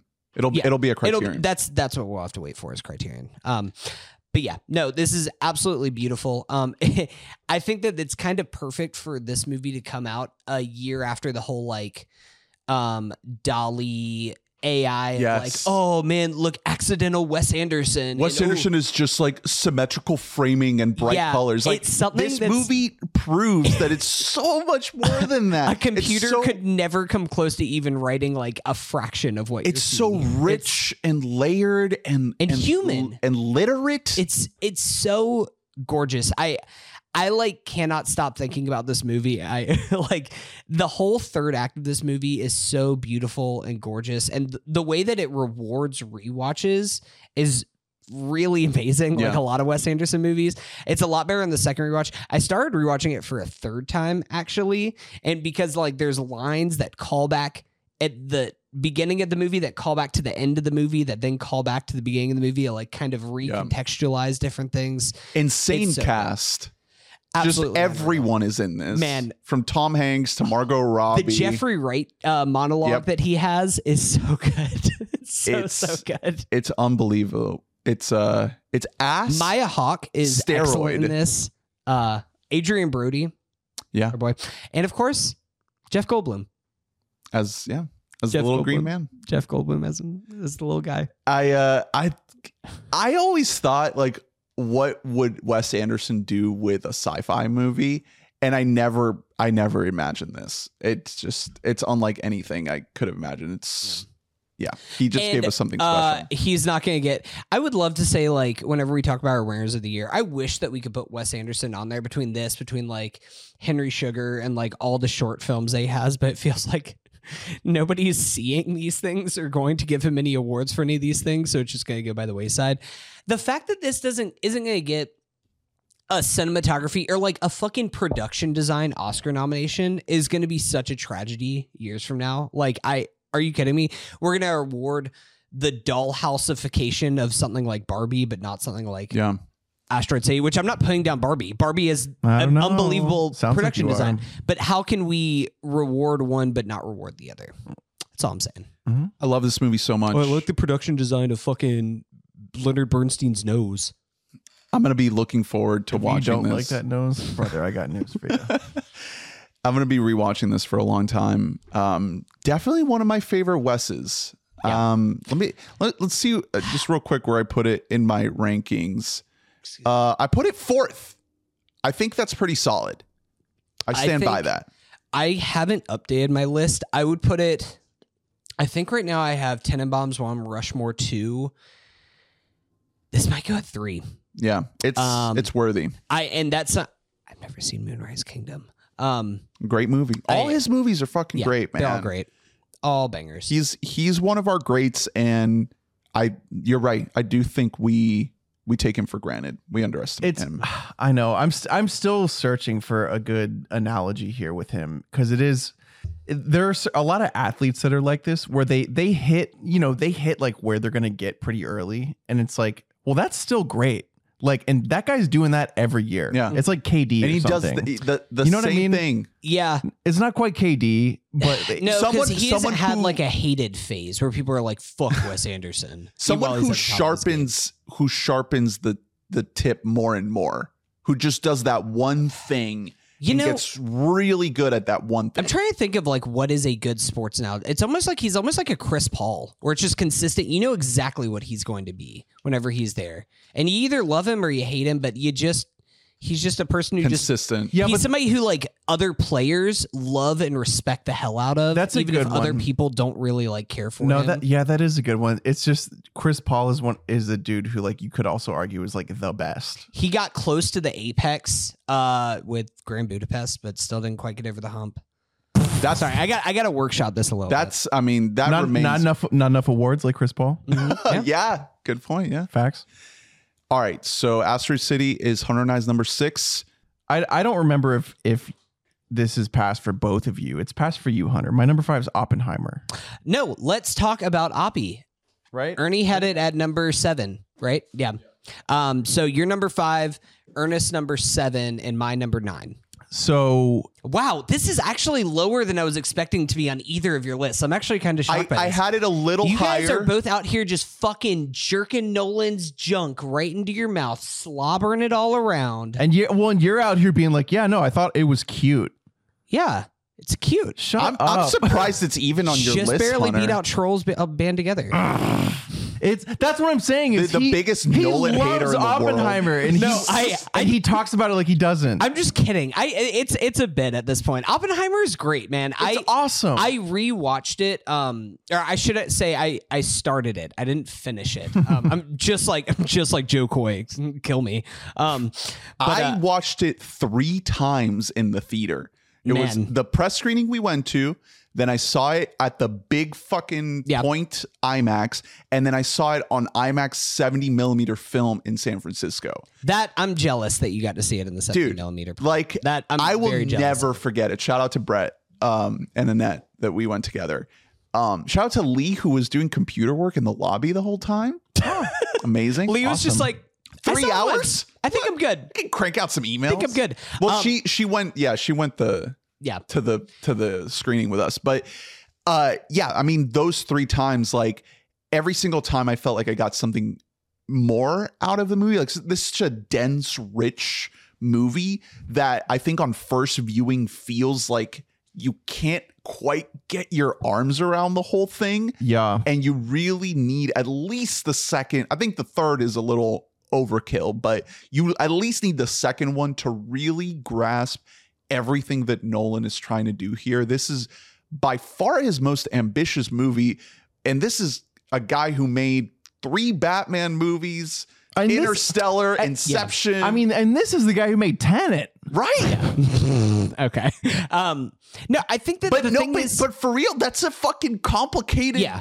ambitious movie that nobody else would make. this is by all accounts such a down the middle movie that it is kind of surprising for it to be a Nolan movie. Maybe that's why I think that this is Nolan's best movie, especially after seeing this like two and a half, almost three times. Like I, I think that this is going to go down as his like his magnum opus, his apex. He's gonna he win had. the Oscar, man. He's gonna win the Oscar. This is gonna win Best Picture. Um, I and you know. I think I've kind of come to terms with that. That I'm a, it's I- gonna be one of the best best pictures in a long time. in a long in a long time. I don't know. It's not like ever or anything like that. Like it's not in the top ten of all time. But like oh, if you just look at the 21st century, like when you look it's at high like up there. It's it's there have been some real fucking Yeah. stinkers. It's easily the best best picture winner since Parasite. yeah, Like it's not as good as Parasite, but like it's the best one since then. And I think that this is a movie where the highs are fucking momentous. I think the first like 15 minutes of this movie hit so hard that can you feel the music? Mhm. That score, Ludwig's score is unbelievable. King. It's it's really I I feel like especially in our critics group I kind of had to be like anti Ludwig for a bit because I was just sitting here waving the Daniel Pemberton and uh, the Robbie Robertson score flags for so long, but God damn, is this score so good? It, it has this propulsive nature to this movie. Cillian Murphy is unbelievable. I think that my criticisms of the movie are like I, I harp on those because I Nolan is one of those directors that I feel that I can feel myself being hypercritical towards because he's like so close to being like my favorite fucking director and he always just makes like one or two choices that I'm just like ah Emily Blunt's character just kind of sucks. And like you just have to learn to accept the warts with something like this but I mean the the highs of this movie are unlike anything else. The highs of this movie are some of the best. And yeah and that's that's just that's a hard thing to navigate in such like a dude a dude centric movie like a movie that's just about like a million guys So many guys. It's, It's- too, all time, the guys. The first time we watched it, it was flat out too many guys. that makes it. You need to watch it twice just because you don't know who all the guys are. yeah and it's so Like, wait, that's Einstein. So I think the reason it's it, it's a problem is because Nolan does this even in times where it he doesn't have to. He makes the female character just serve as a window into the male character. In this case, it makes more sense than usual, uh, because again, it, be, it becomes sort of like a Sophie's choice of like, okay, do I include her and sort of like artificially inflate this arc that doesn't really matter? Or do i exclude her from the movie and have everyone yell at me for that? Yeah. you know what i mean like it's not her fault that she isn't like incredibly crucial to the story of the atomic bomb No, I, it's not. He's her also fault. just bad at writing women. Yeah, Yeah, no, that's it's what not I'm her saying. fault. Uh, the problem is that I think I would have been fine with it, but back the people, there's a like big contingent. People are like Emily Blunt for best supporting actress. Yeah, what are that's we what doing? makes me mad. Yeah, like that's this is insane. This is an abomination. Well, because she's a great actress, actress. and she does a good job with the role, but it's not a well written. yeah, it's role. just like oh, I hung up. I took the sheets in. I I think that this movie it, it it's trying to do a lot of really complicated things and I think that one of the things that it manages to thread the needle is this idea of a man who is obsessed with visions in his head Mhm. and everything is amounting to these visions being taken out of his head and into the world. And that's why like in um Letterboxd i i love um changing the the posters. You can do it in in uh, uh Patron if you uh if you pay for Letterboxd. I changed the oppenheimer poster to the shot of him with the goggles looking at the trinity test because that is the moment in the movie where everything collides all the work becomes real and what happens after the trinity test they build the bomb, they put it in a box, and they take it away to drop it. And it's taken away from him. Mhm. All that work, all that buildup is just out of his control. And what this movie does is it tells the story of this man who is so in his own head. And yeah, I think that he does have a certain level of aspirations for recognition in his work and he has some level of self-awareness of his genius. But at the end of the day it's a it's a story of a man who just has this these obsessions these visions of a subatomic world and needs to get them out. And what happens when that when he does that? The fucking basically the apocalypse or Yeah. something short of it right and that's the energy that this movie is carrying is like how can one person's actions how can one person's work one person's obsessions lead to one of the most Yeah. monumental events well in and what history. and what you're describing like leaves so much to be carried by Cillian and he does it so much better. Yeah. I was I had a little bit of hesitation about him being the focal point of the movie. I was like, oh, obvi- you know, you, you saw the cast list before watching and you were like, well, maybe it's just like a true ensemble. well because he's never been And it's the not- guy Yeah, but it's not. It, there is a massive ensemble, but we are. He is the sun. Like Yeah. we're following him, and all of this like immense like enthusiasm and and the layers of depth that he contains. You see on Cillian, right um, and you see in his eyes in a way that I hadn't seen in his other Oh. performances. He, in IMAX he's usually sort of playing, at least in what I've seen him in, he's playing someone a little more glassy eyed, a little more. Uh, a little more like stone faced. Yeah. He, a true supporting role, and like is really what he's been in his entire career up to this point. I mean, he's plenty stone face in throughout this movie. I think that Yeah. this the way he plays Oppenheimer is a is a man who you don't view him as a womanizer, a debutante.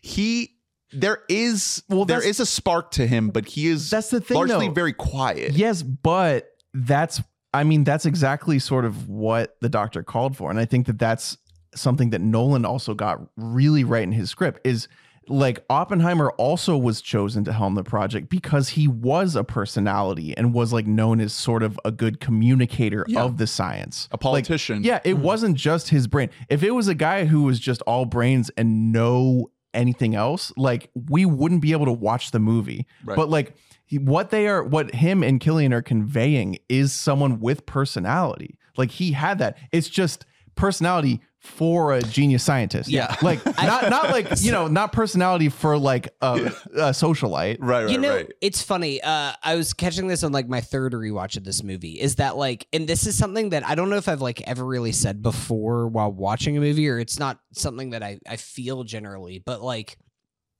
Typically, this type of story that's just like this is about a great man and it's all about this man and everything else. Sometimes I just kind of roll my eyes at that part and I'm like, all right, but what else is going on here?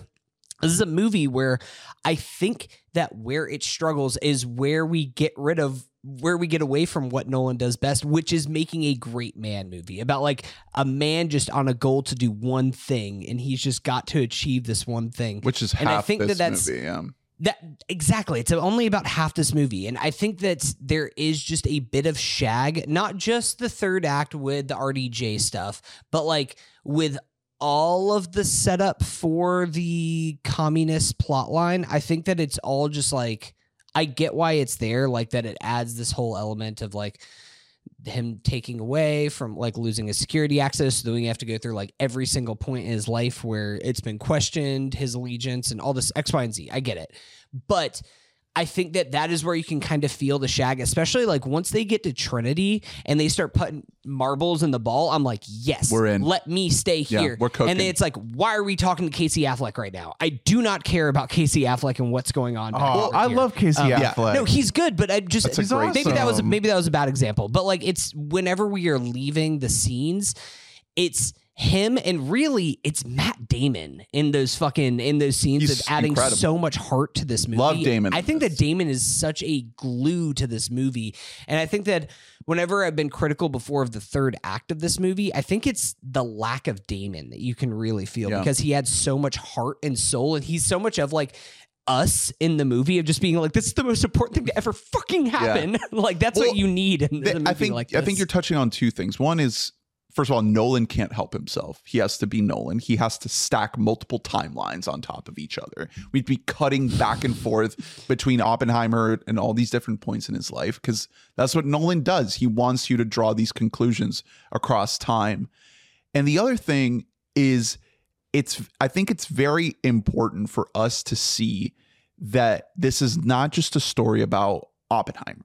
Like that's kind of the big point of this movie. It's called Oppenheimer, but the the fact that Lewis Strauss is such a, a key part of this movie, all the black and white sequences, the whole point of that is the idea of white powerful men dictating the course of human history, mostly just talking in rooms, arguing with each other. That's where these decisions are made. Made. That's where these atrocities happen. All the worst things because in the world. a scientist didn't look at him Right. That's a petty uh, issue. I think that pet that is one thing that rules about this movie is like the entire like legacy of a human being and everything just comes down to just like pure pettiness. Right. That rocks. and that's that's that's humankind and Mhm. that's men men rule the world and men are a lot of times really petty and are unable to let things go and and and move on and and fixate on these see these stupid things. And when you put someone in a position of power like this they'll make a, a decision that has reverberations across everything. So when you're talking about the atom bomb when you're talking about the h bomb when you're talking about escalation and and war with uh the Germans and the Japanese and the Cold War with the Russians like it's all based on just who these people are in a room talking to each other what are their relationships like with each other i think that's one thing that this movie gets right And sure, it has its shortcomings, and there's a lot of issues that that you can have with it that are valid. But I think that the idea of of zeroing in on these smaller conversation set pieces. This is such a talky movie, a three hour talky movie that made almost a billion dollars. Yeah. There's something incredibly just poignant and resonant with how, what impact this story has had on humanity and on, on the world. So Yeah. that's Oppenheimer. Okay. Oppenhizzle, Uppity Hizzle. number 500. Um, top five. Okay, we are at a little bit of a break. Um, in The tier. the tier. There's a, actually there's more of a tier jump in my top four. My number five, we might have to wait a little bit. My number five is Past Lives. Yeah, gonna have to wait Okay. just a bit. Okay. My number five is I. Oh, I guess we are still gonna have to wait for this. It's Killers of the Flower Moon. Uh, wait. Drew. The holdovers. Let's get into it. That's my number seven. It's it's my eleven. absolutely loved it. Absolutely loved it. Paul Just Giamatti is just a, a fuck- king. a pleasure, a pleasure to have in class. Uh, I uh, went to see this on a little date to the Enzian with my wife Lee, and um, we Oh, both uh, my wife. uh, we both love the film. Um, it's got such a nice, like wintry aesthetic to it, where it's like it's got this like icy cold center, but it's got a nice warm blanket around it. It's kind of like an instant Christmas classic in a lot of ways. It's a movie that like I'm gonna return to on holidays. I loved it. Man, I this movie love rules. the holdovers. It's so good. It's so I'm, good. I gotta be honest. This is my first Alexander Payne movie I've ever seen. I Oh, you've never haven't seen, like Election or um I haven't seen a lot of Sideways. well, I just said. either. I just said so you don't need to bring up the specifics or of what. about Schmitz or The Descendants or Downsizing even. oh, oh, I've seen down. I see downsizing every Christmas. okay. I uh I love the That's your Arbor Day film, your family Arbor Day film. The Descendants with uh with Kloondog. Eh.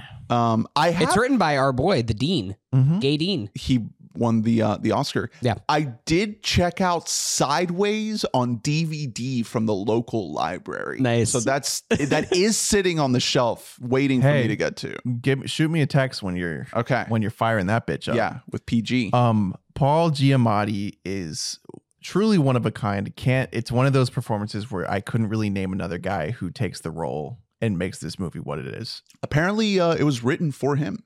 Yeah, you you feel it. You know what I mean? Like it's just it's just a Paul role. Um, we're really we're dealing with like a three headed monster here between him and then Dominic Sessa, who has never acted in a First role ever. Unreal. never been uh never been in front of like a camera before. They they scouted this kid out at some prep school. He literally he was a theater kid literally just because he got hurt playing hockey. Like it- it's a true and then like he looks like you know, he looks like a movie star version of Bob Dylan. Like it's crazy. It doesn't make any sense. Um he's absolutely phenomenal.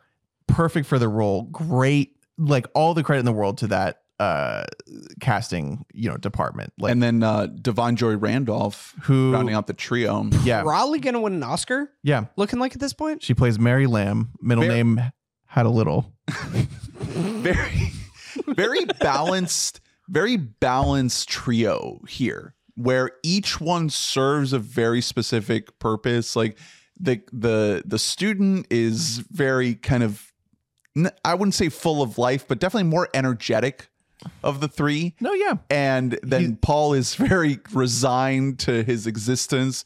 And uh then mary is just like kind of grief stricken and trying to trying to hold everything together. It's it's just awesome. It's three people that have no business being together, but hey, they're holdovers. right You know what I freaking mean? and it's the holidays and I I just couldn't have been happier with this movie. It because it has you know it's taking pe- pieces and parts from absolute classics that we all love. It's taking from like Dead Poets. It has that prep school vibe. absolutely It's taking from Breakfast Club with the like, oh, we're all stuck here. I guess we'll we'll get along vibe. Yeah. Like it has all of that, but I I I don't want to. I don't think it's. I like it better than Breakfast Club, but I think I actually like this better than Dead Poets. Straight up. You know, I think that this is. I don't know about if I like it more than Dead Poets. I think that that's one of those things that like time will tell for something like this It's- because Dead Poets is like a movie I've lived with my entire life. I know. Well, and like the, I think the biggest difference is that this one doesn't have that the crescendo and the big climax that Dead Poets does. It doesn't have the "Oh Captain, My Captain" moment. It has like a very insanely effective, like teary goodbye Yeah. instead. I don't know about you guys, but this is one of those movies that as I was watching, I was like, this is really good. And then, like, as I was watching, it, I was like, this is great. And I was like, oh my God, this is incredible. And I was like, oh my God, is this a perfect movie? It keeps one upping man. itself in, instead of quality. It makes pretty much like every right choice that you can make as a screenwriter when writing this movie. Exactly. It starts out, and you really think it's Dead Poets mixed with like we're mixed with Breakfast Club. It's going to be an ensemble piece with all these kids, and we're all going to be stuck here together. And then it's mm-hmm. just like, actually, no. Everybody else gets the break except for us three. We're just stuck here, and it's like we're just going to be stuck to this one thing. And I minor spoilers. I won't get into anything too much, but like. We're just gonna all be stuck here in this one place, and it's like, actually, no, just kidding. We're gonna go out on a whole like trip. We're gonna go to see Boston and everything else and go have fun. And then it goes to another location based off of Boston, which I, that whole sequence is like the probably like the most affected I Yeah. have been in a Well, you- movie all year. You get to I'm love just- these people. Yeah. Like, it- it- that's all you can ask for from a movie is just to spend two hours with some characters that you learn to love. And that's really all this movie does is it, you it's not that complicated. You don't need atom bombs. You don't need uh blackberries. You don't, but also it's hard to pull off something like this where it's it almost it it reminds me of it's like what I said last week when we did our music episode about Pinegrove where they they find little pockets of like classic Americana where you're like wow no one did that one Right. like no one did quite that one yet Right. and they and it feels like so cozy and familiar but it's its own thing yeah. Yeah.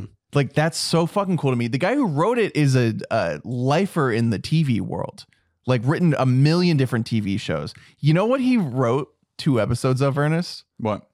Traffic Light. Holy shit.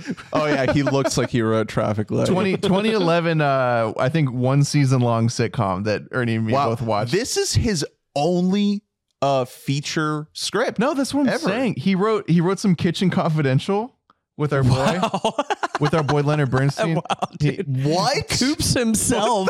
That's wild. he it's it's so awesome yeah that he he came out with this which feels like if anything you would at least imagine it's an ad- adaptation of a novel Yeah. like because these or like a foreign film. because these something, yeah, these characters are just so homey and small and understandable like it's it's written like a play like it's so Yeah.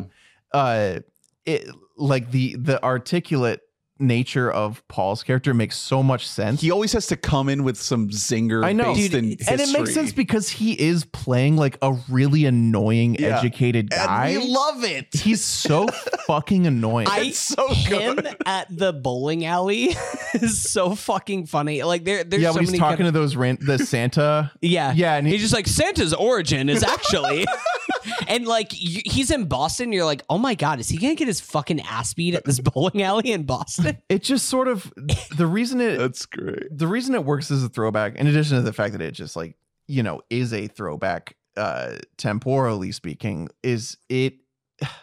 I don't know. I just I like the idea of people learning to get along when they know that they don't even like each other. Yeah. they don't like each other, but they get along. Like the, there's a moment like later in the movie where Dominic Sessa says to Paul, he's like, "You know that people don't like you, right?" like it, they have like an it's it's more of an understanding than it is an affinity. Yeah. They don't like each other, but they really get along. Well, I, I'm gonna spoil one one small detail that really like hit me is the moment when when he realizes that they both take the same antidepressants. Oh, oh man, That's such a good moment because that tells you everything you need to know about what this movie is trying to say about these characters is like all three of these people are so different but they're really not. Like, Yeah. they're really. Oh, they- no. There's a lot in common. Yeah, they're all like kind of broken Yeah, they're in a just way and that's why they they find each other Yeah. it's like and that's what separates them and that's what it makes it a smart move to not make this a full ensemble piece because you can tell from the get-go there's like three dudes that were in that group of boys that was like i'm gonna hate these guys the entire movie if they're here and Yeah. they're like we're gonna dispel with these Yeah. people It's a Like- great choice. And these, so these two like male leads both suck. The reason that a Da'Vine Joy Randolph is named Mary Lamb is because she is infallible. Like she truly is like just a phenomenal person in the movie. Like you know what I mean? Like you don't. The cracks in her are that she's suffering. Yeah. Like it, you know, she gets drunk because she's suffering so hard. Like. It, she's like Atlas in this movie. Just shit just keeps like Job, you know, shit just keeps getting like stacked on top of her right. um and it, it's the result is it, it's just like a lovely chemistry between the three of them i love every single scene with paul and just her. Um the way yeah the way that they watching uh the newlyweds Yeah. together yeah and paul's just like "I- i've never seen the television show. You want to fucking kill him. Every every time he talks you want to kill him. But It's like so good. it's mixed with that but also it's just like lines it, it's the lines that could be laughs that are then just mean so much more like the whole thing of like i never know which eye to look at. And then whenever at the end of the movie when you get the thing when he walks out of the room and just says it's this one. This is the eye to look Ah. at. it's like tears man. I was like Man. man this is fucking screenwriting right here that This was is I know movie. just awesome such an 80s line like it- which is where everything comes together and it's not in a big explosive way it's just in like a distilled way Right. It's It- all character Oh, based. yeah. I know. And it also like speaking toward the fact that this is pulling from influences, there's so much in in Sessa's character and performance, there's so much Holden Caulfield from Catcher in the Rye, even though uh, he's definitely like a good amount older than Holden is in that book. But like this script takes the structure of Catcher in the Rye. this this was the exact comparison that Guy made whenever we watched this movie is that there's so much catcher in the rye Yeah. what this Well, yeah, because a just like the like Northeast prep school uh over a break aesthetic, like that's Mhm. what Catcher in the Rye is, and then b a kid who just thinks that he's above everyone else and thinks everyone else is full of shit, and and then uh. It's, and it, the the arc also follows exactly the same with Paul's character, which is why this elevates so highly for me. It's like it structurally it follows something like Catcher in the Rye, which plenty of other things have this structure where like you know why they're acting the way they're acting, but you don't know the specifics. But you're like, both of these guys have experienced something horrible, Yeah. and that's why they're like this. And then at the end, you find out exactly what it is, and that's the final piece in the puzzle. Like that's It clicks. that's yeah. That for me is like you you know people talk plenty of shit about Salinger and Catcher in the Rye. That is the lasting influence to me. Is that idea? I I am an absolute sucker for that. When you know that someone is damaged for a reason, then you find out the reason, and it's like yes, that's the reason. Right. A hundred percent, that's the and, reason. and also just you know the whole the whole story you know that they're they're on a track of self-destruction like that they're not the all of the decisions that they're making to put themselves on this path are their own right? And they try to blame everybody else. They try to say that oh they're just getting screwed over but they're so smart. Their intellect is so high that there's no possible way because they're they're doing it to themselves. Right. And i think that that's what this character is is yeah like you there's a lot you can point to as to external factors as to why they're in this situation but also it's like at a certain point like you're smart. You you could put yourself on a certain path if you wanted to but you'd rather put yourself Yeah. on this path And- because you want to be self and again- yeah you want to just kind of constantly get in your own way and like you could do these things recognizing that that's there but then still choosing Yeah, to go down this path Speaking of Boston, by the way, drawing full influences, what happened to Paul? Not necessarily what happened, but like where he is stuck at in life. Uh Good Will Hunting? Anyone? Robin Yeah. Williams, anyone? yeah, Yeah. there you go Guy who's just like educating at such a low level. right You know what I Man. mean? When he's capable of so much more. Yeah. no it's true i i It's true. loved i loved all all those scenes in Boston. are you saying where- that boston is where people go when they just want to settle for life No, it's where they go when to find themselves they were born and that was their destiny. yeah we were always we were always meant to end up there nice uh nice Um, sweatshirt hey listen i'm wearing it in honor of the hoodie Belichick. Is he in honor of himself. Uh, yes, he is. Oh. Bittersweet day for me. Um, Does- do you think he something of a something of a holdovers day for me? Do you Right. think he Uh-oh. exists in the world of the I'm gonna get the same antidepressants as yeah, no, hundred percent. How old was I bet- he? Was I he bet- like ten? No, here's the thing. I bet Giamatti is like so into Belichick, and like this might this might have been the news to like break his soul the today. ca- the character, The character might have killed Paul, himself the. Paul character. Yeah. Um, that uh, professor might have died today with the news that he's out. Uh, Um, I no, loved all the Boston stuff in this movie. I great. I I went to that outdoor bookstore. And- I've been there. that's that. And when I saw it on the big screen, Lee and I were like, "Oh my god, we were there!" did you We also have a uh, a lady of the evening come and approach you while you were in the bookstore in like the middle of the day? Unfortunately, not. And you were I like, wish. haha, I don't want any pussy. no, thank you. Come now, let's go see a Do you, cinema. guys, do you guys remember when I was sending pictures in the chat of like the Guinness World Book of Records from like 2002? I do remember. Was that from that Yeah. outdoor bookstore? They Wow, were selling rocks. it there. Yeah, That- That's cool. That's a lot of Oh. great picks. Um, yeah, no, that whole like I said, this is a movie that's like constantly one upping itself, and it's one of those I like. I really haven't seen a movie like this in a long time that feels that way. That it just like every decision where there was like a crossroads where they could have gone like the safe route, and it's like ah, this is gonna be a solid seven. It's like, oh, this is gonna be like a, a really enjoyable eight, and it's like, fuck, this is a nine, and it just like kind of keeps Man, going as what- you're watching it, like in real time. Yeah, while It's- maintaining such a feel, it, like Yeah. it has such a firm grip on what it is. Yeah. the Yeah, it's not- time. like It- I know we're gonna talk about a movie like um I, I it hasn't come up yet. It's gonna come up. A movie like Poor Things, where it's like the ambition of something like this is like so wild. it's flexing. and on its yeah. surface, there isn't really that anything like overly ambitious about something of the holdovers. It feels like a safe story, but it's something that is just like pinpoint perfection. yeah. Like It's- they know exactly which lane to go down. it's important to, have movies like this. It's important to have movies that aren't trying to flex, that aren't trying to be these big gargantuan feats, these these colossal masterpiece achievements that are just a simple movie about these lovable characters mm-hmm. Just trying to get by. Like yeah. we need this. We need this and for it to be done this way. And like you guys are saying to make these very specific choices in the storytelling, like a scene like the Christmas party where he goes Oh. to flirt with the with the ah. with the coworker and there's hurts- that shot hurts my soul, man. One of the there's like a few of those in this movie that like are just like crushing Yeah. as you watch. or them. even when when Dominic Sessa's character is flirting with that girl and you know she's like oh are you trying to look down my shirt any other movie you'd probably get a lot of scenes with that actress and this movie doesn't do that they probably shot a lot of stuff and then they looked at it and they were like you know what this is the only moment that we Yep. need to tell this story and then we can move on and it doesn't feel like you were cut short of a potential subplot. It just feels like you got just enough to learn more about the characters that we're following.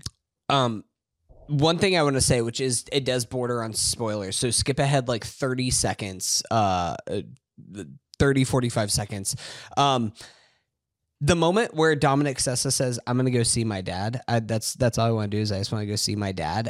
I knew like immediately, I was like, his dad's not fucking dead. And like it's seeing that whole scene play out is like probably the most emotionally affected I've been by a movie this year. Of just like, He goes to Cuckoo's Nest. fucking gut. And as you see it in real time, you can just kind of see it in the moment. You're just like, I think they're putting something in my food. I was like, oh no, oh this hurts so much. You can just see it, and you can. This is like the thing that completely tore his life apart and put him where he is. And it's not his fault. It's not anyone's fault. It's just something that happened in life that happened to him. And that's why he's stuck in this bad situation. Yeah. it's it's one of those things where it recontextualizes so much about the movie that you've seen leading up to it as like these are all just truly broken people that are stuck in this situation together. Hmm I, I think it's a kind of a perfect movie. Yeah. Like, I I uh it's phenomenal yeah, it, it absolutely blew me away. I want I want to get like wrapped around with it. I want it to like give me a hug. I really think that this is kind of like an instant holiday classic. Yeah. I uh the people because this movie hit the cock uh, a couple Yeah, weeks ago. the cock. Um and there was like the whole like I watched this with my family and it was mids thing. I fuck you. Um Yeah. stop being so cynical Hey. and just learn to like enjoy things. Shout out to fucking Paul Giamatti out there. He's on Marc Maron. Incredible He is- episode He's on the trail and I love to see it. on NPR, dude. Like at In and Out. I at In and Out rules.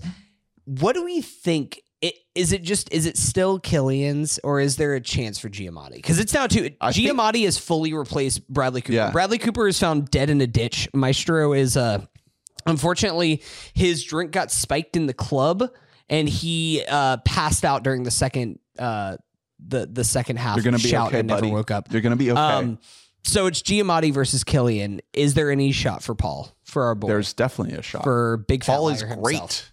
Um, qu- one quick Alexander Payne shout out. So many scene transitions. I don't want to say all of them, but all, most of them are fades. Yeah. Oh. It's very 70s. I mean, Yeah, he wants a- this movie to I- feel like a Hal Ashby movie. Um, It's th- gauzy. yes, so much Hal Ashby, Yeah. so much like Harold and Maude, Yeah. except they don't fuck uh, It's- in this movie. it's a comedy. God, I wish they fucked. God, if only they fucked. Um, uh, there's a Adam Nayman, uh, a writer. Um, I think he meant this as a negative, but he said this movie is like beaten to death is like being beaten to death by a Cat Stevens album, and I think that's a positive. For me, I'm like, sign me the fuck up for that. Uh, I love the the the the arm break scene. Oh man, that's Great. so That's good. a great moment. it's a great sequence. Um, and yeah, I just I think Giamatti is just fucking phenomenal in this. Like I I think he's doing incredible work. Man, I really hope Dominic Sessa keeps acting. I I hope that this isn't one of those things where it's just one of those like lightning in a ball moments where you get this incredible performance and then the guy's just like, oh, I went on to be like an accountant. Well, I don't think so because it's not like like it, I don't I genuinely don't mean to be like mean, but like with someone like Philip Philip Hoffman's son, like that kid doesn't look like an actor. Well, you know what I mean? I'm thinking of Right. like this kid looks famous. Right. Like he looks like someone. and his performance is great. in yeah, this. like you see him and you're like, that's someone. And then on top of that, in this movie, I was like, oh, like genuinely, I was like, oh, they must have pulled some kid from like the Divergent series or something. Like this kid must have been acting for like 10 hmm. years. You know what I mean? And no, nothing, nothing. I'm thinking of Crazy. like I mean, just like in the like immediate thing, like think of Gabriel LaBelle last year. Like a fucking phenomenal performance and like he has nothing. I'm pulling up lined his IMDb thing. He has one tiny movie called The Snack Shack. Uh, is the only thing listed that's in production on his IMDb that I don't know a single person involved in this. this this kid has So- a future. I hope so. I really make hope so. make more New England cinema. Hey, New England representation. It's gray. It's depressing. It makes Yeah. for good art. Hunter Yeah. knows because he went there one time. I was listen. my essence is from New England, and Bill Belichick, you'll be a patriot for life. Uh, this movie, part of this movie was shot in um in Lee's like uh hometown. Um, I think they must have just done some interiors at one of the high schools, but we were really excited about it. And then we got an ad for a show uh, on Paramount Plus, or actually, I think it might be a movie on Paramount Plus that's actually set and filmed in that town. That's like a fishing story. So uh, shout out to New Bedford, Massachusetts. Oh shit! Wow, damn. New Um, Bedford glowing up. Yeah. Some ice fishing. Yeah. Huh. Uh, all right. So the holdovers is Drew's four and Hunter's seven. At one point, it was on my list, and I had to. No, you had to make you had to make room for Maestro. No, I understand. Okay, cool. Nice. um, it's my is definitely it- it's my number eleven. Okay. It- it's it's right up there. All right, Hunter number four. My number four. Um, I mentioned before, top four all have five stars on Letterboxd for me. These are like a true break has happened here, and on any given day, any of these top four could be my number one.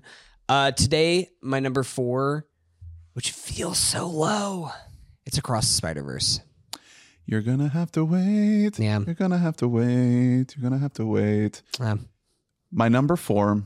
Let's get into it. Past lives. Nice. My number five just uh, um he had it at eight. Really could have been. Uh, it could have been anywhere. Just a gorgeous romance, you know, just like what we were saying with the holdovers, how it's like this comedic drama that's so simple. Like we don't get enough of these romantic dramas. Not a rom com, right? Like not a zany rom com. Like really just a a truly like heartfelt romance is what this is, and it feels very modern. It's a Oh, story of a of a couple modern. that um, knew each other as children in Korea, and then the the woman uh, grows up in Canada, ends up in the United States. They develop an online relationship and then rekindle their connection in person. What twenty years later uh, in New York City? Yeah, and it's really it's it's has what so eight much years and then tw- or twelve years and then eight years or eight something years like 12 that. years, yeah, something like that. it's like it, it- they're they're like little kids, and then they're Oh, like 12 and 12. It's, so it's 24 years total. Yeah. Um, and it's really a story.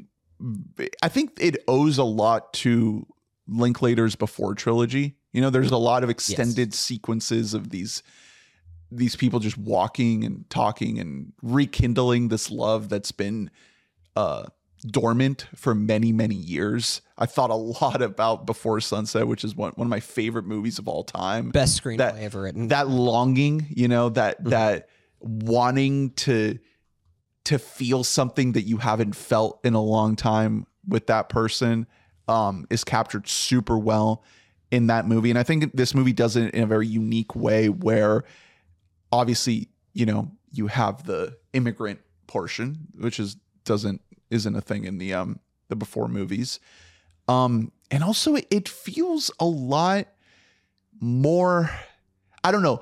Before Sunset has like this sense of urgency, you know, because it's like, Yeah. oh, he's only in town for this one for day. 90 minutes, and we have to have the entire movie take place in Thi- this 90 minutes. This one doesn't quite have that, and I feel like it it it, it operates on its own tempo. That's it feels very unique. There's no movie like this this so year. I think it's funny the comparisons to Before Sunset because I think in some ways this is almost like the inverse of Before Sunset because so much of this is about what isn't said. Right. where before sunset is it's my favorite screenplay ever like i have a copy of the screenplay because it's i think it's like so pitch perfect and this so much of the movie like kind of lays in the silence which goes to celine song's direction. I, she wrote and directed the thing too but Debut. not not overwriting it. Just letting it just trusting your actors. Um obviously uh um greta lee is getting the most acclaim and man i really hope that she does get a nomination out of this because she is absolutely unreal. But really tell you um who plays the the the boy crush turn into adult or teenage 20 year olds ish crush with each other and then kind of coming back and seeing their relationship together and then john magaro whenever he's introduced into a fold our fucking boy first cowhide out here He's Um, very good in this movie. he is excellent in this movie and like perfectly deployed from like what you want. I kind of empathize deeply with John Magaro's character seeing him in this because I was like, man, I definitely would confront the situation the exact same way he's doing and just I hope aspire for the best. I really. aspire to be John Magaro. Wait, I want to read my. Learn how to greet uh, your wife's childhood friend in his native language read my, uh, and my uh, Letterboxd my Letterboxd review from when I saw this movie. And what was this a summer release? uh yeah, like I think I saw in like April or May or something like that. Uh, I said sometimes the best wife guys have zero riz. it's I I loved that. honestly it's it's so like human his role in this movie and tell you there's uh uh like uh um I think it was a deleted scene in this movie where like he grabs her he like holds her hand while they're like sitting down outside of the carousel and they oh. cut that scene they cut that sequence Yeah. and I don't think I they think- touch it all in the. I think it's such a smart move Yeah. not to have that because so much of about his performance is like, you know, he was in the military. He's so He's very reserved. Korean. he is so I like they say in the movie. He is so Korean. Yeah. Like he just he's so He's like, um it, it it, he can't unpack it. yeah, this movie for what it is is a perfect movie. Yeah. That's why it was weird putting it low. Like I, I could have put it in my top five very easily because for what it is, it's absolutely perfect. Um, what you said about the silence of the movie is absolutely true. Like this has probably the of anything in my top ten, it has the least words in the script. It's a lot Yep. of looks. It's A so lot of much looks- longing. Uh, every shot is a ten out of ten. Every every shot of wallpaper. it makes New York look new. Like New You know- York has been photographed on film uh, countless times, and they found a new way I to think photograph. the it. closest comp that I had, because New York is, some people might say New York is like a character in the story. Um, it kind of reminded me of Frances Ha in a way where it's just like, it's just somebody trying to like figure out their life. And New York is just the backdrop of, wow, this is all going to take place here. But it feels so quintessential to what you are seeing while it's happening.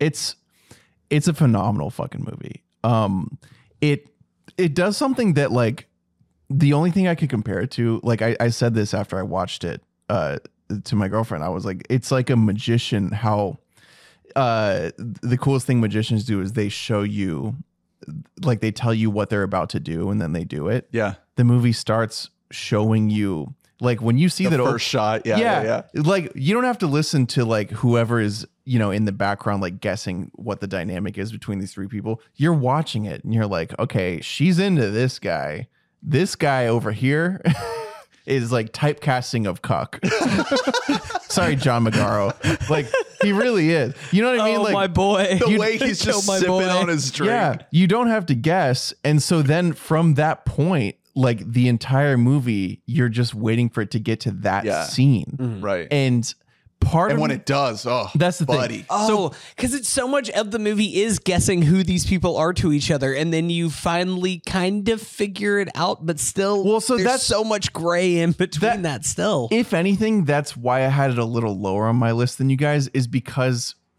like just based on the vibe of the movie, pretty quickly I was like, you know, you know, I mean, you meet them and you're like, okay, so that's those two, and then w- once she meets Magaro, you're like, okay, so they're gonna all be together. She's gonna be really reconnecting with this guy, and he's not gonna be feeling awesome about it. However, because this is a good movie, it's not going to end with tho- these two running off together. Yeah. You know what I mean? That's too movie. It- yeah, Yeah. and so like there is an amount of like, like I know where we're going. Well, the- uh, but the, Yeah, but Ma- the Magaro character has a moment where he speaks that Mm-hmm. into the text of the movie, where he says, "I am the white husband. That I'm is the cuck." keeping, yeah, is keeping I'm a little you beta boy. from your one true love. He's love." like, I'm the cock. I mean, have you heard my voice? he has the worst voice of all time. I love our boy. Our boy Magaro's out here. I think that the thing about this movie is you're right. If you like look at it in that way, then it is very cut and dry. The thing But- is that no, I- but it's well, not. you live moment to moment in this Exactly. movie with the characters. So I didn't really think I I guess it's not like I don't care where they end up, but it's just like I'm just experiencing life through these like whether it's a weekend, whether it's uh uh it's like I don't know, like a month of Zoom calls with each other or something like that. I'm just experiencing these So moments that's- of life together with Exactly. these humans, and that's what makes it special. that's where the movie succeeds like at its at its best is like the the relationship dynamics in this movie are absolutely phenomenal e, all all two like both relationships that are yeah, depicted I think it's perfect. it's crazy like the th- if you've ever tried to do something long distance for like a little bit and then just sort of given Yeah. up which i have like that that feeling that is is captured. exactly it where it's like yeah What are we, yeah, Man, we it's can't. the best depiction of like the falling apart of a long term dis of a long distance relationship yeah it's I've like ever seen. are yeah it's because that is Are we just gonna do this downfall, is forever? like are li- like yeah a like are we gonna actually get to see each other b are yeah, because we they start planning. are we gonna keep doing this logistical nightmare every day Right. is, it worth it do we love each other enough for me to like wake up at seven when i Right. Exactly, because not only is it He's just in like you're doing, yeah, not only are you doing the long distance thing, which is always a thing of like, well, when am I gonna see? When are you gonna come to see me? When am I gonna come to see you? Because at the end of the day, we can't fucking have uh, this relationship entirely over Skype, but also we are on like a twelve hour time difference from each other. To add that on top. Well, everything I, else. I also wanted to talk about, you know, the title of the movie is Past Lives, and there's this this motif, this idea of um, what's it called Inyan. Inyan. Indian. This idea of you connecting with someone that you have a relationship with in a past life, and that you'll see each other in the next life. Um, and I, I don't remember exactly like where they land on that whole concept in the movie. It's kind of loosely threaded throughout, but I think the idea is that uh um what are our our characters names? Um Teo Yoo and Greta Lee's characters that they have a connection that extends beyond this life that they're living right now, whether it's a past life or a future life cuz I maybe we can talk about the ending where he says like I'll see you then, which is incredible ending. Um Nora and Hae Sung. where uh this this concept of them not being able to be together in this life i think that that's one of my favorite things about this movie is the idea of us having only one life Mm-hmm. and what if we maybe not what if we don't have just one life but what if we can how do i say this i, I don't want to say like we can pretend but we can tap into this belief that we don't just have one life? And how can we Well, that's why connect to mm-hmm. other people? That's why you know reincarnation is a spiritual philosophy because it is very reassuring in, in that way. Mm-hmm. Like it you know just like religion is in the way of like oh maybe there's something after this. Reincarnation is reassuring in a way of like these specific people i could i Yeah. could maintain Not only something am I going to like learn lessons in this life I can take to the next one, but also like I'm gonna see I'm gonna encounter the same spirits from one life to the next. But Yeah, it's, exactly. It's so beautiful how her relationship with the John Magaro character is captured because it's not just like, oh, she's stuck with this fucking guy. Like a Yeah, they're lesser, very happy together. Uh, yeah, yeah. a lesser film would be like, oh, hunky Korean guy got away, and you're gonna be sad forever because you're stuck with this fucking PlayStation fuckboy who can't be bothered to like learn Korean. He's trying. He's learning. Honestly, our boys, he's trying. well so best. that's no They- they are- exactly They, they are good together, and this is their life. Mm-hmm. This is their one life. Whether whatever happened in a past life or whatever is going to happen in a future life, they chose each other for this life, and it's a good life. You know what? that You know what bothered me? She is not reassuring at all to him about that. Yeah, she Oh, kind of it makes is him very- wonder. She, she is so In- shitty to him. in the bed scene that where they're together, he's just like she's like, yeah, I just, I guess th- I ended up here, so that this is my fucking life, I guess. It's like, bitch, you John are. Magaro is here trying to learn Korean. but she's being honest. I Yeah, know, that's no, the I know, thing. and they have a very like postmodern relationship where like I don't know when the fuck the last time they fucked was. You know what I mean? Like he's he's It's not when he was playing PlayStation. And uh, again, I don't want to talk shit about John Magaro. I like him. He is just such a typecast loser that it's almost hard to get over. in and this. we love it. I we he's my, love to see honestly. It- it bothered Here's the me. thing: is John Magaro just a young Scoot? Is he a Scoot in the making? He has he has the Scoot qualities to him, whether you want to admit it or not. no, it is Scoot because Scoot would have tried some like well, that's, wannabe that- alpha shit That's with an this guy. older Scoot. I don't know. This is like think about young Scoot. We don't have a big relationship. with Scoot would have tried to like Adolescent beef himself up and be like, "Oh, you want to be with my?" Are lady?" we sure Scoot would do that though, or is that you projecting onto Scoot? I the thing is about this movie, um, I the th- where I have been kind of this movie has been sitting in like my top five ish throughout the course of the year are these broader ideas. This whole idea of In-yun and thousand layers of In-yun in order for somebody to become a life partner and like this whole all of these like elements that's bringing in are something that I have never seen on film this way. I've never seen a movie that is about reincarnation but isn't like doing like a fucking cloud atlas thing It's where just it's just a drama, like yeah. trying to be like Not- yeah. so much more abstract No, it's and almost- ethereal. yeah, it's so grounded it's like it's like an ultra like grounded, simplified, everything everywhere. Almost. Yeah. yeah. Because it's that, what if that, we were just it, that we movie never has left very similar de- themes where it's just like, what if I had a different thing going Yeah. on? And it's it works so well. I think a Greta Lee, I think, is a phenom. B superstar Teo Yoo is not going to get enough credit because A, he's playing sort of a simpleton, and B, he is uh he you know he's not like a Korean American actor. He's a Korean actor. Yeah.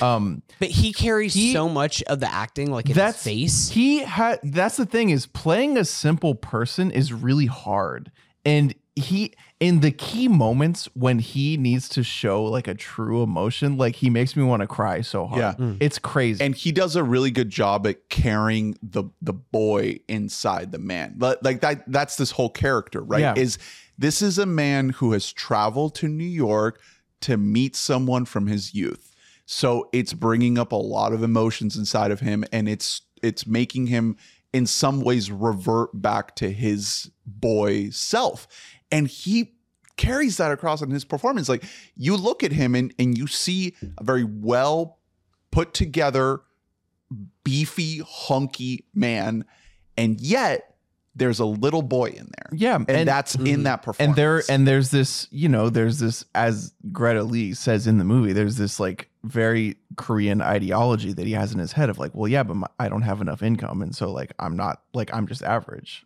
You know i'm just Yeah. an average guy. When he is fine as hell like he bro's proportions Bro could like, get it. Um, absolutely killing it his fits horrible everything he wears when Has he's in no way- it is make it so funny because he's like actually in real life jacked and like he's just wearing he's, like, like, the most slouching a little ill-fitting bit. outfits and the worst posture you've He- ever seen. He's in your wearing life. like old navy chinos and like Cole Haans. Anyway, uh, the reason the movie ends up working is because a the entire movie you're being delighted with just a smorgasbord of perfect little shots, Yeah. like just absolute Moments. oh the color palette. Of the this way I mean the way Korea Oh my looks. God, the- yeah. every time we're in Korea, I'm like, oh my god, the way he, uh, the uh, what's her name, Celine. song Celine song. Celine Song, she fits some Korean skyline into so many different shots. It's awesome. Like Dude, the, the the location scouting was like w- there were two checklists. Like one, is it cool? Yeah. Two, can I see the skyline?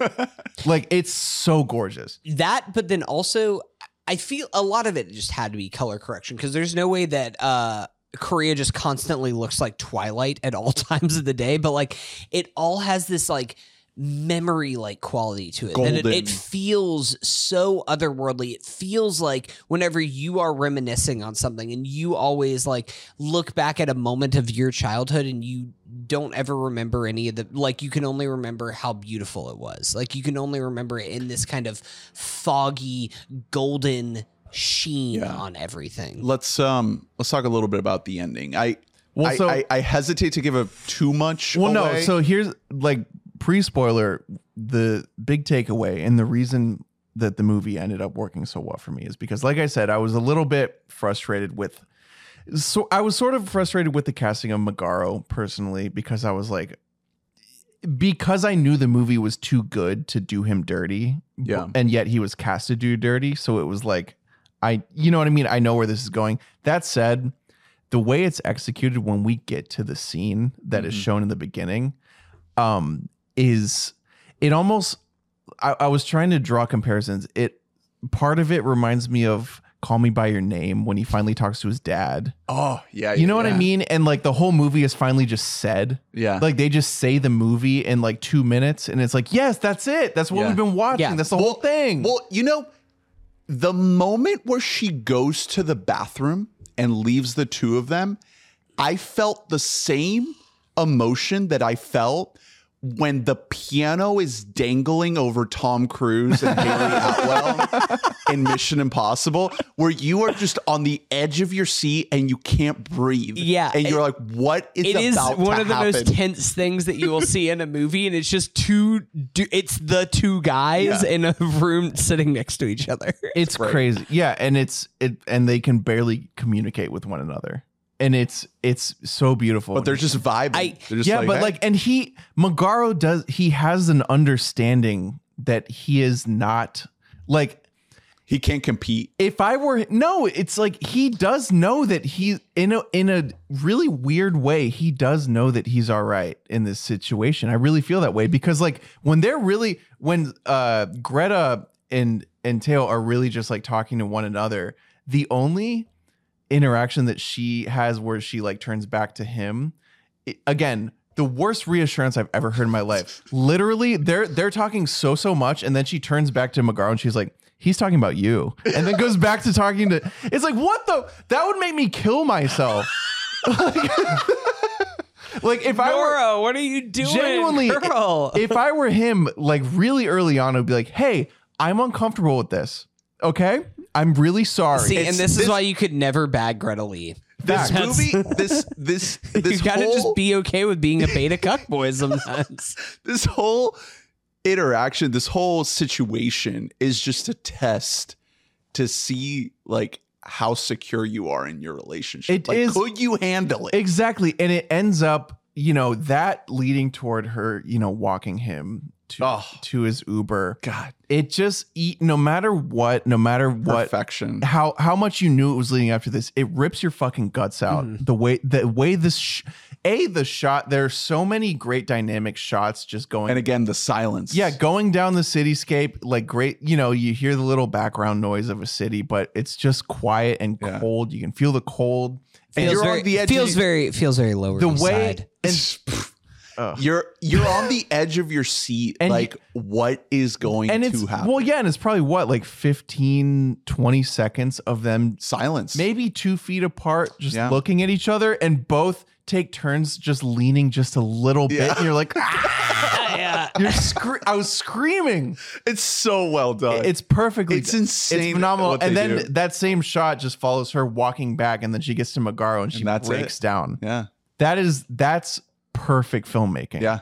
i i cannot fathom the fact that this is her first movie Incredible. It's so uh, like we need to have another director's draft because Celine Song is like she's gonna be here, man. Like I just give I her a check. so, man. I hope that she's just on the Greta Gerwig path of like just give her whatever she wants to do. Just give her all the money to do. I mean, we'll see how Past Lives does with awards. Like, if it doesn't get into Best Picture, if she doesn't think- get into screenplay, I think it's getting it's getting a Best Picture now it has to because it's ten. No- it's a lock for at least being ten nominees. Yeah.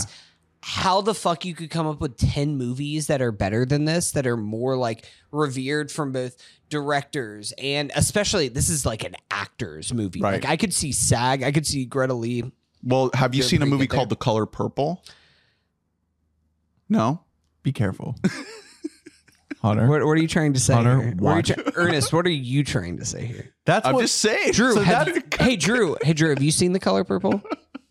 Yeah, like, uh, like it's it's over there. That's Oh. that bottle of You paint. can't say that. So yeah, that's what's great about the the the the backlash. Obviously, everyone knows at this point it's been number one trending topic on Twitter for weeks is Ernest and the Yeah. color purple, uh, and then it's Ernest the color purple, and then like Barack Obama loves Yeah. the color purple. oh, it was always on his list. He always meant to pick it. Oh, oopsie, uh, forgot that one. Meanwhile, I we haven't seen it. we didn't even watch it. Listen, here's the thing: you can't be part of the controversy if you don't engage with it. That's what We're, I'm saying. yeah, no backlash for for me and Hunter. Nice. that is part one He remembered where it was on. Oh, I got lucky. Which button? uh, of our top 10 favorite movies, best movies, best films of 2023. We'll call part one there. Stick around for part two. We'll see you then. Bye bye. Bye.